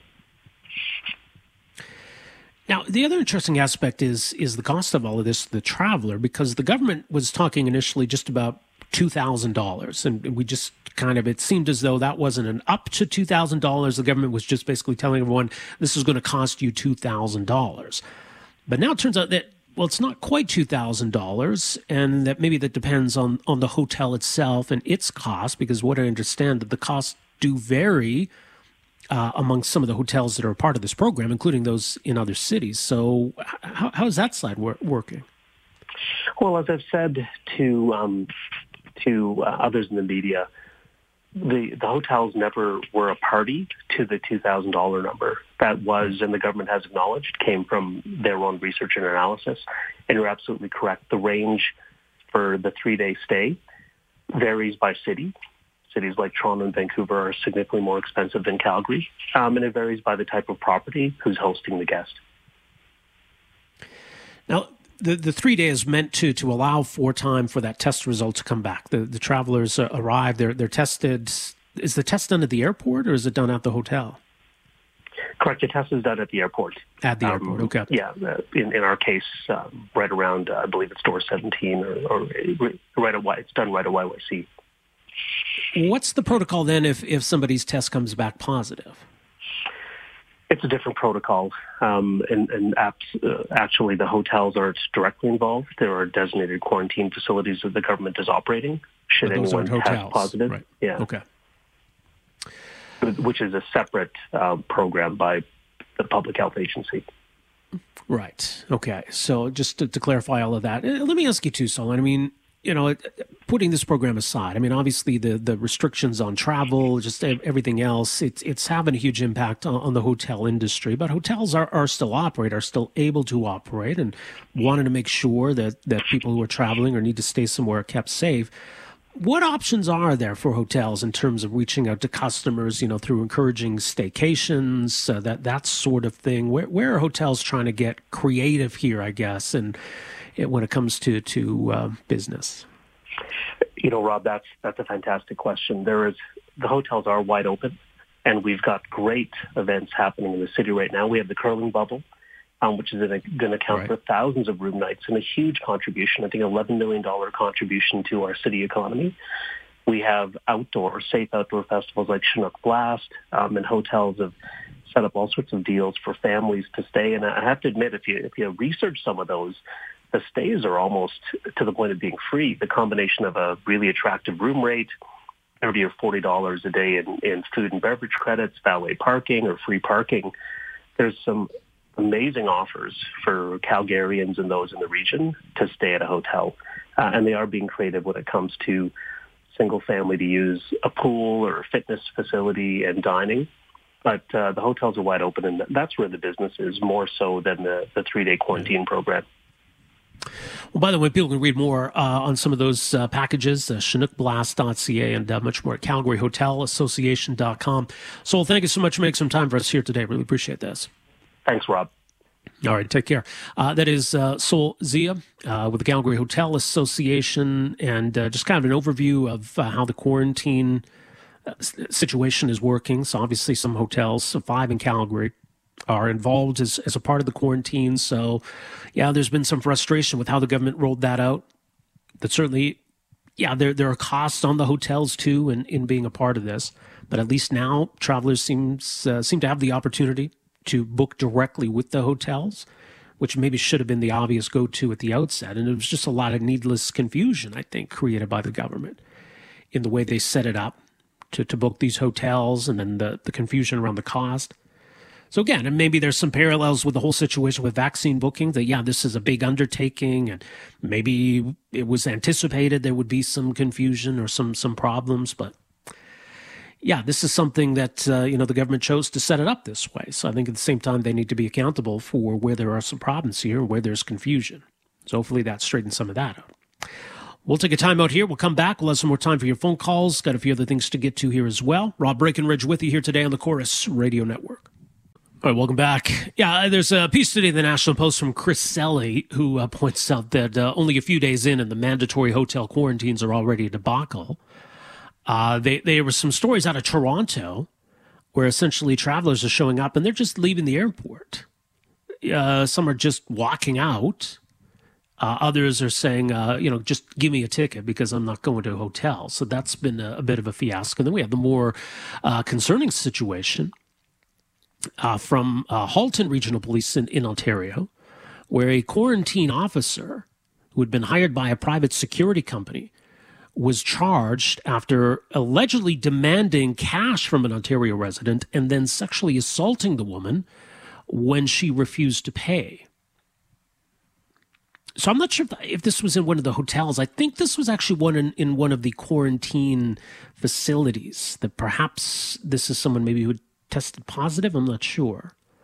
But uh, yeah, that's pretty alarming. In fact, the, the conservatives, uh, as a result, were calling for a suspension of the mandatory hotel quarantine uh, after these uh, media reports uh, uh, emerged.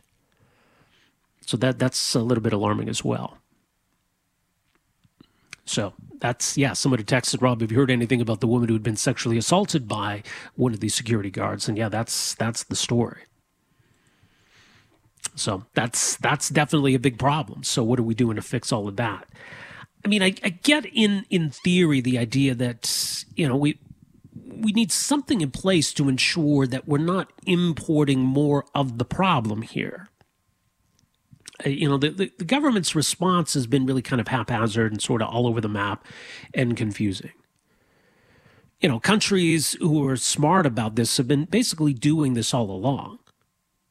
You know, Taiwan was one of the first countries to really essentially close its borders, and they've been pretty smart about it since.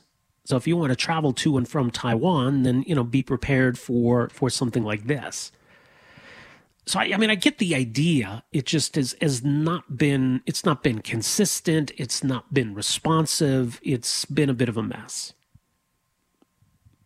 But what do we expect? What do we? What kind of rules should be in place when it comes to international travel? Should it be targeted travel restrictions, depending on where people are going or coming from? Is a test sufficient? You know, how, how should we handle this? Because obviously, the, these variants of concern are referred to that for a reason because they are concerning. But I think part of the issue here is, you know, that that horse is kind of out of the barn, that we were kind of slow in reacting to all of this, weren't we? So that's what we got. Hopefully they can deal with these issues. But uh, yeah, you want to weigh in on that. Again, our number here, 403 974 8255, also 780 496 0063. Uh, of course, don't forget we got the Alberta budget coming down around 3:15 this afternoon is when it'll be presented in the Alberta legislature. We'll have the finance minister Travis Toews on the program tomorrow morning, so there's obviously going to be a lot to unpack in this budget. From what we're hearing, we're anticipating a, a deficit somewhere in the neighborhood of 14 billion dollars, although that is down from from the last budget that was tabled. Something I'm curious to see as well what the province is uh, forecasting in terms of oil prices. You know, we've seen in the past where governments have been off the mark in forecasting oil prices, and in fairness, it's it's not easy to do. And right now, we're at an interesting moment where, depending what happens with the pandemic, you know, there's some forecasts suggesting that demand's going to bounce back in a huge way, that the pandemic itself has actually created some potential uh, supply shortages. Uh, we could be headed to uh, $100 a barrel. And, you know, it was a level that you know, a lot of people thought we would never achieve again. So if that's in the cards uh, for for this year, even potentially early next year, that could be a, a real wild card in terms of Alberta's budget. So like, I don't expect the Alberta government's going to be banking on $100 a barrel oil. I don't think you're going to see those forecasts in the budget. But, you know, that's something else the government's been accused of in the past is you know, being too conservative when it comes to oil prices, and then wow, look at that, um, you know, get all this money rolling in uh, that they didn't account for. So that's that's going to be something to watch. Uh, by the way, and something else we'll keep an eye on uh, either today or tomorrow. The CFL, from what we're hearing, the CFL and the CFL Players Association are on the same page. They've submitted a return to play plan uh, to the federal government and to the various provinces. Now, I know initially, and when the CFL put out, I think it was in November, they put out their uh, their tentative schedule for 2021. Uh, they anticipated having uh, fans back in the stands, but that might be a little too optimistic, at least for May or June anyway. But here's hoping. Anyway, let's get back to the phones here quickly. We've got um, Dean on the line here. Dean, go ahead. Hi, how how you doing, brother? Hey, Dean, pretty good. Hey, I just wanted to mention, I you know, like I didn't see any problem with what how they were handling it before the traveling through the airports with the uh, you take a test at the airport, you go home, you get tested five days later to make sure that you don't have COVID. And maybe they should have thought of something like maybe putting an ankle bracelet on them to make sure that they were quarantining their full time. It seemed like it was working. It was, it was only like 1.2 percent that were coming uh, coming through uh, Calgary Airport with anything anything wrong, like with any COVID at all. Uh, I thought it was mainly successful, and uh, the Liberal government just threw that out. They didn't even look at it. So I was wondering why the pilot program wasn't working. What was wrong? Yeah, I, I, think it was the concern with the variances, and you know, in particular, people going home and then quarantining around family members, and I don't know. Maybe we could have stuck with that approach, maybe we'll go back to it some point soon here. Anyway, we'll break here for the bottom of the hour. Much more still to come. We are back with more right after this. Welcome back, Rob Breckenridge with you here on this Thursday morning, this budget day. Uh, Bill C sixty nine was uh, quite a contentious piece of legislation when it was first brought forward uh, back in 2019, was passed, was given royal assent in 2019, although should be noted that the, the Senate did make a number of changes uh, to this bill. It was already a complex piece of legislation to begin with. Essentially, uh, C69 was to create a new impact assessment process for big projects, not just oil and gas projects, but it obviously affects those kinds of projects. So the Impact Assessment Act is now the law of the land.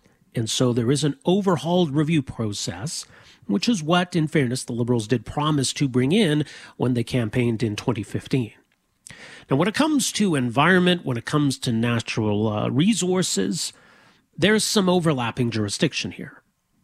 So I think there's some political disagreement on C69. Did it go too far? Did it set the bar too high? You know, the premier calls it the No More Pipelines bill. And, and to be sure, there's a higher bar that those kinds of projects would need to clear in order to get approval. But what about the jurisdictional dispute here? So, the Alberta Court of Appeal is hearing a challenge this week from the Alberta government, and the Alberta government's argument is that the federal government has stepped clear into provincial jurisdiction. The federal government has overstepped its bounds here. And so that's the argument that the court has to hear. It's not a question of whether this is a flawed process, not a question of whether the bar is set too high, but a kind of a jurisdictional question here. So, joining us to talk a bit more about um, some of these these issues specifically, and how we judge the question of jurisdictional overreach. Very pleased to welcome to the program here this morning uh, Martin Olszynski. He's an associate professor of environmental and natural resources law and policy at the University of Calgary. Uh, professor Olszynski, thanks for joining us here. Welcome to the program. Yeah, thanks for having me. All right, and just clarify your, own involvement here. You've you've submitted, I, I believe, a, a, brief to the, the court on this. Is that correct? No, so I haven't been involved in this one. I you haven't involved, been. Okay. Uh, no, no, not yet. We'll see. Maybe, maybe I will be in, uh, okay. in a, when it goes to the Supreme Court, which all of us are expecting it will. Um, sort of similar to the greenhouse gas pricing reference. Um, uh, so no, I haven't been involved. I've certainly been following along very closely, um, and uh, this is an area that I have taught for sure. Um, so, and I've written sort of in the area uh, over the past sort of 10 years or so. so. So certainly I am following it all very closely. Well, yeah, I mean, you mentioned the carbon uh, tax decision, which was an interesting one because, you know, the federal government does have taxing jurisdiction, obviously, but, uh, you know, the court decision here highlighted some other potential issues. Do, do you see that impacting this challenge at all, or do you see any parallels there? So, you know, it's, it's a little bit, it's, it's a little different uh, or very different, I guess, in, in lots of ways. I, and so the first one is that, that with the carbon price reference, you know, it's clear that the federal government was doing something new. Okay, we were, you know, we had never seen that kind of broad-based sort of price put on pollution, um, and and and it was very sort of, let's say, like pretty brave. It said very clearly it was relying on this sort of what we call the residual sort of federal power for peace, order, and good government. So, so that's sort of that case, and, and where we expect a decision from the Supreme Court actually um, shortly. Um, in this instance, actually, in some ways, this issue was decided 30 years ago. And in fact, it was in Alberta, again, that it was decided under a different federal environmental assessment regime, what was called the ERPGO, the Environmental Assessment Review and Process Guidelines Order. And, and it was applied, sought to be applied to actually the Oldman River Dam. And so the Friends, uh, but, you know, Canada was actually reluctant in that case to do it. The Friends of the Oldman River Society sort of dragged Canada to court and said, you have to do this, at which point Alberta challenged the constitutionality of that federal environmental assessment regime.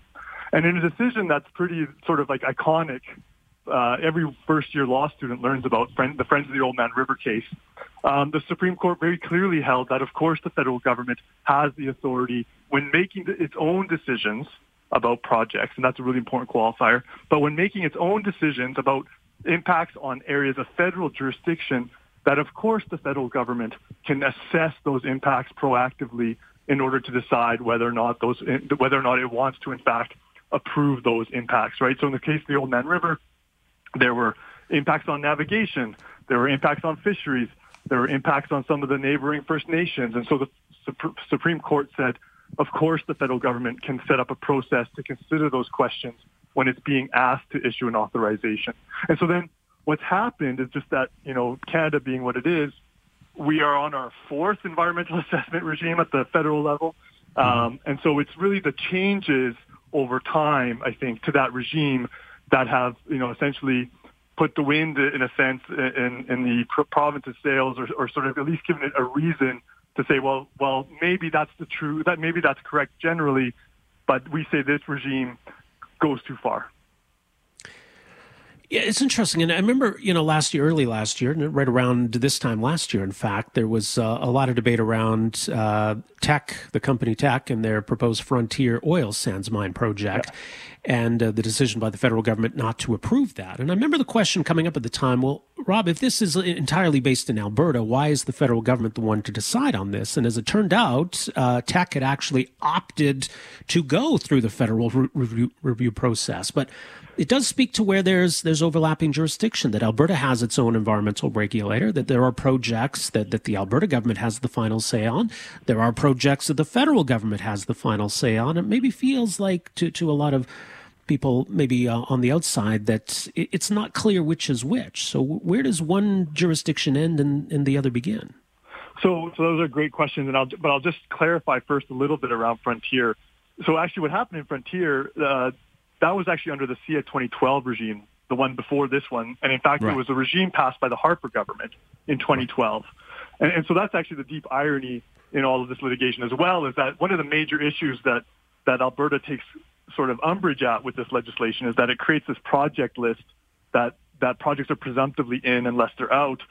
That was, of course, that was the prime minister who did that, Prime, prime Minister Harper in 2012, with our current premier then a cabinet minister. So, so there is some some um, irony in all of that. And, and then the other point to make. So, so they were required actually to undergo that assessment. It wasn't under the previous act, not under the Impact Assessment Act, not the current legislation that's being challenged, but actually the, the one again that former Prime Minister Harper passed. And it was actually Frontier that withdrew, actually, before the federal government made its decision. Frontier, and there was a letter, and it was in the news, right? They basically said, Alberta, you don't have your stuff together when it comes to, and, and maybe it was Alberta and Canada generally, but it, it, just felt, it was very clear they saw there was jeopardy for their project, and they didn't think that they could right. move forward. Um, and so, so just to clear that up. But in terms of then, as you say, that's a great point. So there was a time once 100 years ago when, when our courts would sort of try to interpret provincial and, and federal jurisdiction as, as what we called watertight compartments. So each had their compartments and where the one jurisdiction ended, the other began and vice versa. But that, that approach, unfortunately, just, it's just not workable, actually. And so instead, what the courts have said is that there is overlap. There, there is going to be considerable overlap, especially in an area like the environment, which actually isn't mentioned at all in the Constitution. Not surprisingly, in, in 1867, nobody was really thinking about environmental protection in any kind of meaningful way. But so they, so what the court has said is that both levels may legislate in respect of the environment based on heads of power that, of course, touch on the biophysical sort of aspects and economic aspects that are all tied into the environment. So, so certainly in the province we have Section 92A, which the, which the, which the Premier has talked about in press conferences, and he refers to that notion of exclusive jurisdiction. But on paper, every power under in the Constitution Act is quote unquote exclusive. What the courts have sort of said, they've applied this terminology called double aspects, where they say, well, one aspect of a project, for instance, like an in situ project or a or a hydro dam, some aspects of that fall within provincial jurisdiction, yes. Other aspects fall within federal jurisdiction, like the fisheries jurisdiction or navigation or interprovincial pollution. And so, so then it, at that point, once you've established that, then it's clear that the federal government has jurisdiction where those effects are engaged. And so then it really becomes a question, and this has been the, the you know, my great frustration as a prof and prior, you know, teaching or practicing. I practiced for six years you know, it's about it's about recognizing that that what what this reality requires is for the federal government and the provincial governments to sit down and come up with a system, a cooperative system, a system that meets the requirements of both levels of government um, and enables them to make good decisions about these projects. Yeah, and, and, maybe there's another level of irony when, when we look at the debate around pipelines, and uh, you know, in, you know BC, for example, uh, voicing objection to to uh, the the Trans Mountain project, that the Alberta government has insisted that the federal government has jurisdiction. Even you mentioned Section 92A, which has come up, maybe misrepresented a little bit, but it sort of reinforces the point that uh, the federal government has jurisdiction and can have jurisdiction even if a project is confined within a single province. So, is is there some contradiction? There between you know the, the province's position that the federal government has ultimate authority on pipelines, but but that C sixty nine is unconstitutional? So so of course with every general principle there are some exceptions, and and so the reality actually is that around certain kinds of federal undertakings they are privileged actually. So so actually specifically in, in the sort of list of provincial powers which refers to local works and undertakings, local projects. There's a specific carve out for what we call interprovincial works and undertakings. And so historically that was obviously the rail. And then it's, it's long been understood to apply to also interprovincial pipelines. And so, and then we get into this funny world. So those projects, those classes of projects are privileged. And, and that's been an irritant, I think, for provinces for a long time because, because in that instance, those projects have what's there's this doctrine that's called interjurisdictional immunity. And so there are core aspects of those powers, not everything. There are federal or sorry, provincial and municipal laws that do apply to pipelines, um, even interprovincial ones. You know, you have to you have to go to the municipality and get permits to cut trees and do all that kind of stuff. But they can't pass laws that impact on the core of the federal jurisdiction over those because, of course, if they did, then they could render those interprovincial works inoperable and, you know, essentially frustrate any federal goals in relation to those. Unfortunately for the provinces, that doctrine has never worked the other way. Um, mm-hmm. It's, you know, so, so there isn't a doctrine that protects provincial works and undertakings from what we would say is otherwise valid federal legislation. And that was brought up in Oldman, and it's being brought up in the hearings this week but there isn't a case, and, and the court generally has shied away. In fact, even going forward, they said we don't even really like this interjurisdictional doctrine. We'll we'll leave it in place for these cases of precedent, but it's very unlikely. Going back to what I said, the general thrust of cooperative federalism, of overlap, the courts have basically said, yeah, we really are going to be hesitant to ever apply that to new cases. So that's kind of the state of play. So, you know, it's interesting because there is a lot of provincial opposition to C69 or what became the Impact Assessment Act. So there's certainly disagreements, but I, I, think when we're talking about these these jurisdictional issues, it's it's a little more objective, or at least we're expecting the courts to view it as such. Do, do you feel though that it's it's uh, let's put it this way, an uphill battle for the Alberta government in making this argument? So, so certainly you know, it's, and this is always a bit of a crapshoot. You know, it's always a, we try to listen to judges, we try to watch their posture and, and their reactions and we, and their questions. But, you know, in fact, this morning the Chief Justice reminded everybody, don't play that game because you don't know where our yeah. minds are at. Um, you know, I would say that in terms of the law, the settled law, the jurisprudence. Like I said, this stuff goes back 30 years, and then and then there are more cases in between that I, I'm not going to get into. But absolutely, the constitutional principles side are on the side of the federal government. The established case law is on the side of the federal government. So it, you know, our court of appeal would really have to again break some new jurisprudential ground to sort of say, you know, and so there, it might be that there are just certain aspects. In fact, in the hearing, what we're seeing is that perhaps it's just certain parts of this new regime that the our court of appeal will find objectionable. It's it's hard to say, but but certainly, you know, if you ask anyone who has studied this area, read all the cases over 30 years, it has long been the case that the federal government can do federal EA. So so really, the the challenge here for Alberta is to say that this act transgresses those principles in some way. So it's not a question of if it can, it's just whether this specific act perhaps allegedly goes too far. All right. Well, it sounds like it'll be some months before the Alberta Court of Appeal decides, and then you know, much like the the carbon levy challenge, this could be headed to the Supreme Court eventually too. I would. It imagine. absolutely is. There's no no no doubt about it. I think in anyone's mind that whatever the Court of Appeal decides, um, it will be appealed to the Supreme Court. Yeah.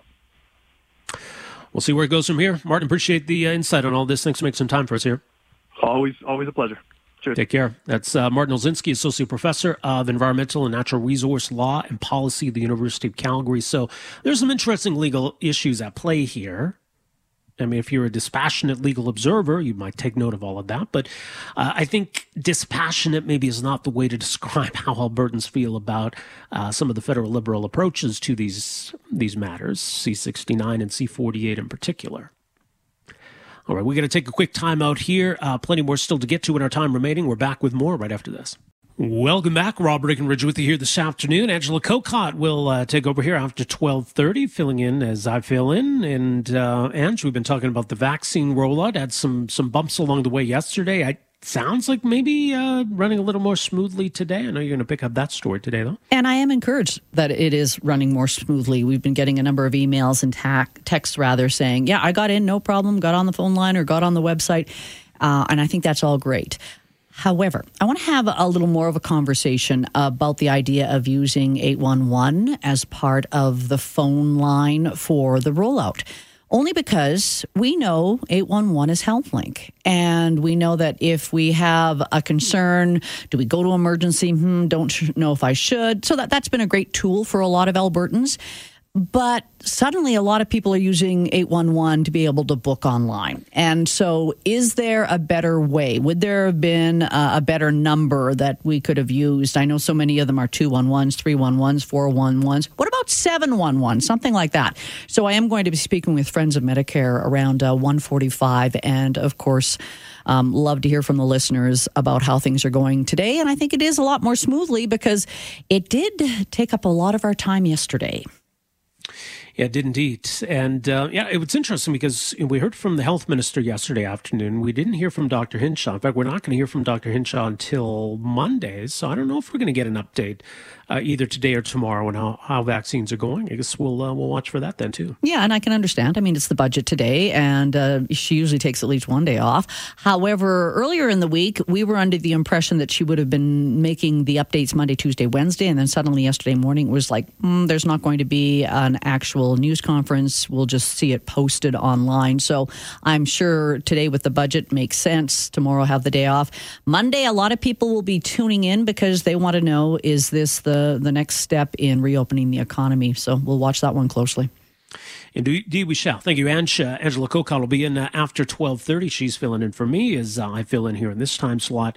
And, uh, yeah, the budget coming down at 3.15 uh, this afternoon. I want to turn our attention right now to uh, debate happening just east of Calgary around the community of Rosebud. And there's certainly some opposition. Well, there's also certainly support for a proposed $500 million motorsports racing park. Now, certainly the Calgary area, I think, is has been lacking that kind of a facility for some time. The question question is, you know, where where do we put one and and what kind of a project makes sense. So th- this is actually pretty a- ambitious to start with building uh, a driving facility, the race course, and, uh, and the facilities that go with it, uh, but eventually expanding to something much bigger. Uh, to have multiple courses, to have a hotel, uh, to have some uh, some condominiums even in this area. So this project is going through an environmental review. It's called Badlands Motorsports. So, joining us to talk a bit more about this process, what's envisioned, and to address some of the concerns that have been raised about the impact of this, very pleased to welcome to the program uh, James uh, who is CEO of, uh, rather CFO of uh, Badlands Motorsports. James, thanks so much for joining us here. Welcome to the program. Hello, yes, I'm here. Appreciate you joining us here today. First of all, clarify for us where this proposal is, because it is near the community of Rosebud. I think the land itself is technically in Kneehill County, though, and, and that's important for who makes the decisions on this. Yes, it is in Kneehill County. It's on the border of Wheatland County, which where Rosebud is in that county in Wheatland. Uh, the project, uh, the project site is approximately uh, five kilometers uh, southeast of Rosebud. It's not in Rosebud. It's not that near to Rosebud, even though that seems to be uh, the focus of it. right. It's actually closest uh, uh, area for communication whence, uh, is, is uh, of course, Drumheller. And that's where the support services and the various interest and mostly comes from with respect to uh, the the advantages for their right community. Uh, once the road, what is the significant part of the project is to upgrade the road system from uh, a gravel road to a, a, paved, uh, a paved highway, two-lane highway to get to it, which is part of the project, which is also a fairly expensive part of the project. Uh, but once that is done, it's a, just a quick drive from about 25 minutes to Drumheller, which will be the most uh, convenient access point. Okay. Uh, Rosebud, in effect, is not that close to it uh, as what you know, we may believe. Uh, it is um, to actually to uh, get to it, to drive to it. Of course, on the existing road systems, which are not that good, is still about 10 to 12 kilometers away. So it isn't the nearness is what uh, what is sort of portrayed. Um, that's the location.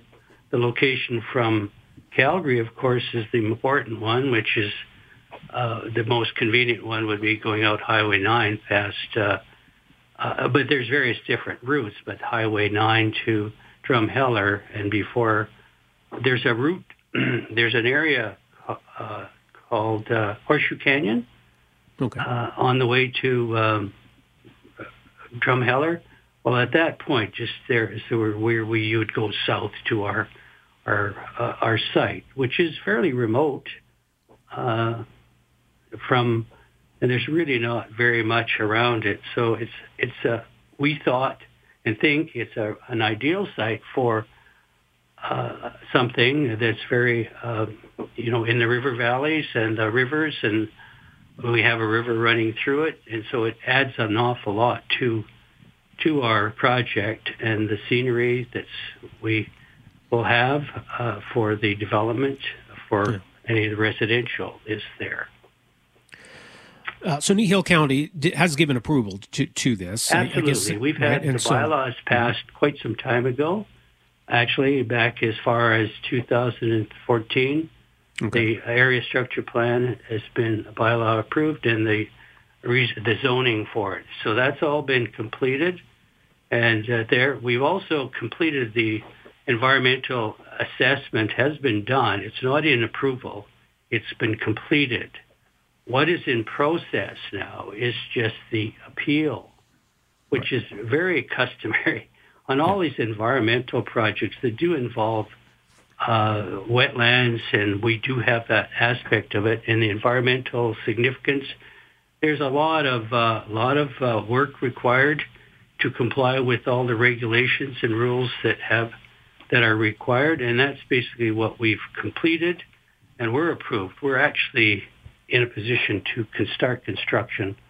There's nothing stopping us from doing that other than raising the necessary funding at this stage. Even though the appeal is in process, it's not for the project. The project's been approved. It's just for this Water Act approval, okay. which is uh, the portion is regarding the stormwater management thing to, which is the environmental impact on the river itself. And those, those, those have been completed. They're not, there's, there's, it's not a public hearing. It's not what uh, normally you take in getting the approvals done. Those have been completed. So when you say you're ready to begin construction, is it possible then that that, that could begin this year? Absolutely. It yeah. could happen tomorrow if we have all the funds in place. We just don't want to start. We, we have to have a sufficient amount of funds to make, make sure the road is completed, which is a fairly expensive start our first phase. So uh, the, um, the regulations basically that we've required to pass have been done. So we're not restricted by really anything. The the possibility on the hearings with respect to the appeal board uh, is potential of that there could be a condition. Maybe we might have to revise something, but there, it's very clear. To make it clear, this uh, a process is uh, is not an approval. It's the approval's been done. It's the appeal of the approval by the minister to the minister to the uh, director of environment. In terms of the economic impact you believe this will have, um, you know, to, to have something like this in the area, obviously there's going to be a lot of jobs on, on the construction side and then on the operations side. How, how significant do you expect that to be?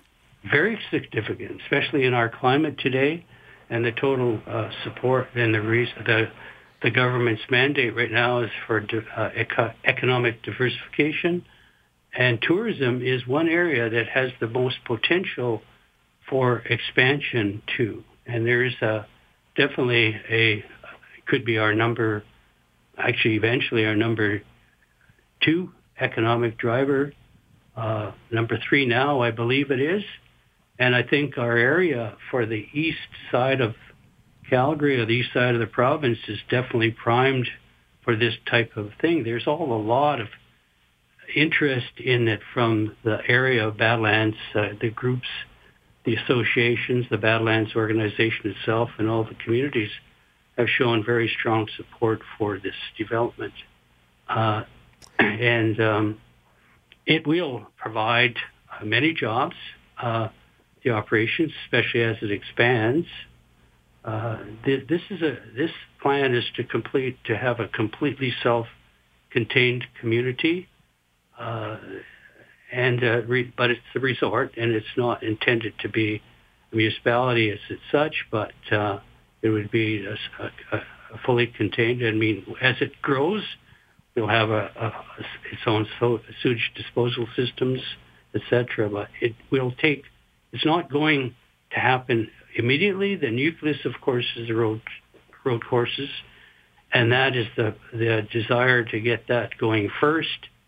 And it actually the it can actually function independently, and it'll be just by depending on the demands of developing the other parts of it. The the, the significance of it is that the construct the comprehensive site development plan for all the structures that we have planned have been approved. In other words, these have already, all the land use uh, part of the, the bylaw has been passed. It's a direct control district where it sort of moves along. So all these things, and so that was a very extensive uh, uh, feature of getting to this point where going through the process is the area structure plan and all of the uh, information is all public. It, you can review it on the websites of uh, County of, of, the project, and um, that's where we are. I said jobs is definitely a very big, uh, uh, not only the jobs in directly in the area, but also the the outlying areas and the interest that uh, it will create uh, to draw to the to the area. It's we're billing this as almost the gateway to the Badlands because there it'll bring an awful lot of people to the to the to the area that will there also like to explore the other areas of yeah. the Badlands. And so these are the support that we have from Drumheller in particular and the mayor and the officials and the and the economic the um, the Chamber of Commerce there and those businesses are very keen on this project because there is definitely a big spin-off to them. Well, we'll let people know. Uh, they can read more about the project. The website is badlandsmotorsportsresort.com, and uh, we'll keep following this, James. Appreciate the update, and uh, all the best with this. Appreciate it. Okay. Thank you. All right, take care. Uh, James uh, Chief Financial Officer with Badlands Motorsports. So, badlandmotorsportsresort.com is their website, and you can get a better understanding of what they're proposing to, to build here. I mean, it looks pretty impressive, you know, the, the idea of it. Again, not everybody in the area is crazy about it. There's the concern about potential environmental impact, you know, being this close to the river. So, that's what's being sorted out right now. And uh, like I said, we'll keep an eye on, on that process. All right, we'll take uh, another quick break here, back to wrap things up on a Thursday afternoon right after this. Welcome back. 403 974 8255. I got a text here says, I couldn't care less about racing and will never visit this proposed development, but there is so little economic development out there and little wildlife that I'm aware of that I think if they can get their immediate neighbors on board, I say, why not? Again, I mean, you're going to get differences of opinion with any kind of proposed project, especially one this big. Um, Kneehill County. So this is in Kneehill County, and, and so it's interesting because it, it is cl- well, and, and you know, you heard the guest say it's not that close to Rosebud, but it is somewhat close to Rosebud, and so that that falls within uh, Wheatland County. But this technically is in Kneehill County. So if you're in Wheatland County, you don't necessarily have any standing in Kneehill County proceedings. But if it's right up against the border from one county to another, then you get potentially those issues. So Kneehill County has already uh, given approval to this. They've signed a development agreement, in fact, with, with the company. Uh, so because now it's it's near the river, there's some environmental review, and this is uh, an appeal process. So the Environment uh, Appeals Board is is looking at this. So uh, there was a court ruling last year that that said they had to slow down the process, allow more people to to basically be interveners and and have their say in, in these environmental hearings. So that's where things stand. Is just to to ensure that everything's on the up and up with regard to the environmental impact. But yeah, th- this will certainly have some economic impact in, in terms of uh, building this. Now, I again, I don't know the economics of all of this. I, I, I, know there's not a lot available in terms of motorsports racing in southern Alberta. There's a couple of uh, tracks near Edmonton. There's a, an oval uh, just near Wetaskiwin, and there's also one uh, closer to Edmonton. I think it's the Castrol Raceway, I believe it's called. There's not a lot in southern Alberta, so there there may be some demand either to use this track or just to, for people to get out and watch racing events. So the um, the long term vision for this is pretty ambitious a $500 million project, multiple racetracks, a hotel, and even condominiums. So you'd have some people who actually live out there. So they eventually want to build a big racing community in every sense, a world class automotive road course, a full service recreational resort, and a residential community. They expect up to 280 vehicles on site during weekdays, that number swelling to 400 on weekends. So they want to have two courses operating 12 hours a day, 200 days a year. 200 seems optimistic, honestly, in Alberta, but maybe. Uh, 15 to 20 cars on track at any time, and they expect to employ between 100 and 200 staff. Uh, so yeah, there's there's jobs associated with building this, jobs associated with running this, and you know, obviously economic development matters, not at all costs, obviously, but uh, this seems like something something doable we'll see if these environmental concerns can can get laid out. So. Uh, at least the, the, you know what they've got in terms of mock-up and the whole backdrop of the Badlands, yeah, it looks pretty impressive. You know, it's pretty scenic place to have a, a road course going through. So I get the idea.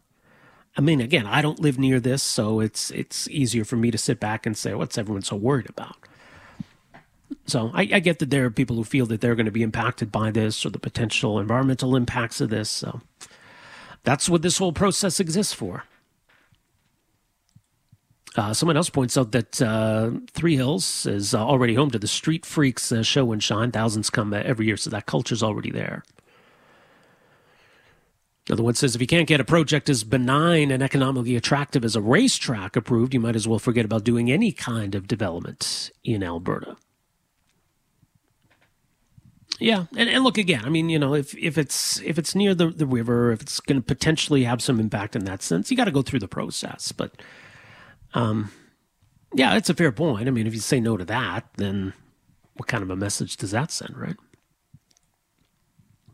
Anyway, uh, that's pretty much going to do it for us here this afternoon. Don't forget, uh, three just after three o'clock. I think around three fifteen is what we're hearing.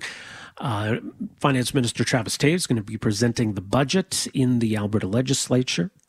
And uh, we will be speaking with Travis Toews on the program tomorrow. I think we got him slotted in for 11 o'clock tomorrow uh, to talk about this budget.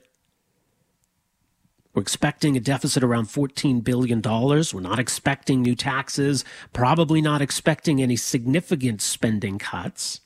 But that's going to be the dilemma for the province here, and the expectation that in some areas you spend now, other areas maybe there's room to uh, to be a little more modest. But um, I don't think we're expecting any huge surprises in that sense. I think a lot of this has already been mostly telegraphed by the province. The question going forward, though, is you know, when do we get around to having those conversations about some serious and fundamental changes to how government operates and how money is spent and how much money is spent? And the other interesting question is going to be what about oil prices? Right? There's some, some bullish uh, optimism out there when it comes to oil prices, maybe even talking of $100 a barrel by later this year. I don't know how, how, how smart it would be for the government to table its budget with $100 a barrel as their own forecast. But, you know, it just it shows how difficult it is to peg the price of oil going forward, which is a difficult game at the best of times. So that's going to be an interesting one to keep an eye on this afternoon. So, like I said, plenty to get to uh, on the budget tomorrow. Travis Toews and uh, many others weighing in, and certainly an opportunity for you to have your say as well. So, plenty of budget coverage uh, coming up tomorrow on the program. Just to want to take a quick uh, quick second here in our uh, final moments, say big thanks to our hero of the month for the month of February, Wade Kozak of the Kozak Financial Group, CIBC Wood Gundy, big believers in giving back to the community and big supporters of the Calgary Children's Foundation. And we thank them for that and honor them as our hero of the month for the month of February, Wade Kozak, Kozak Financial Group, CIBC Wood Gundy. All right, Angela Kokott is uh, in, waiting in the wings and uh, will take over after the 1230 news. My name is Rob Breckenridge. Back with you tomorrow at 930. Talk to you then. Afternoons with Rob Breckenridge, starting at 1230 on News Talk 770 Calgary.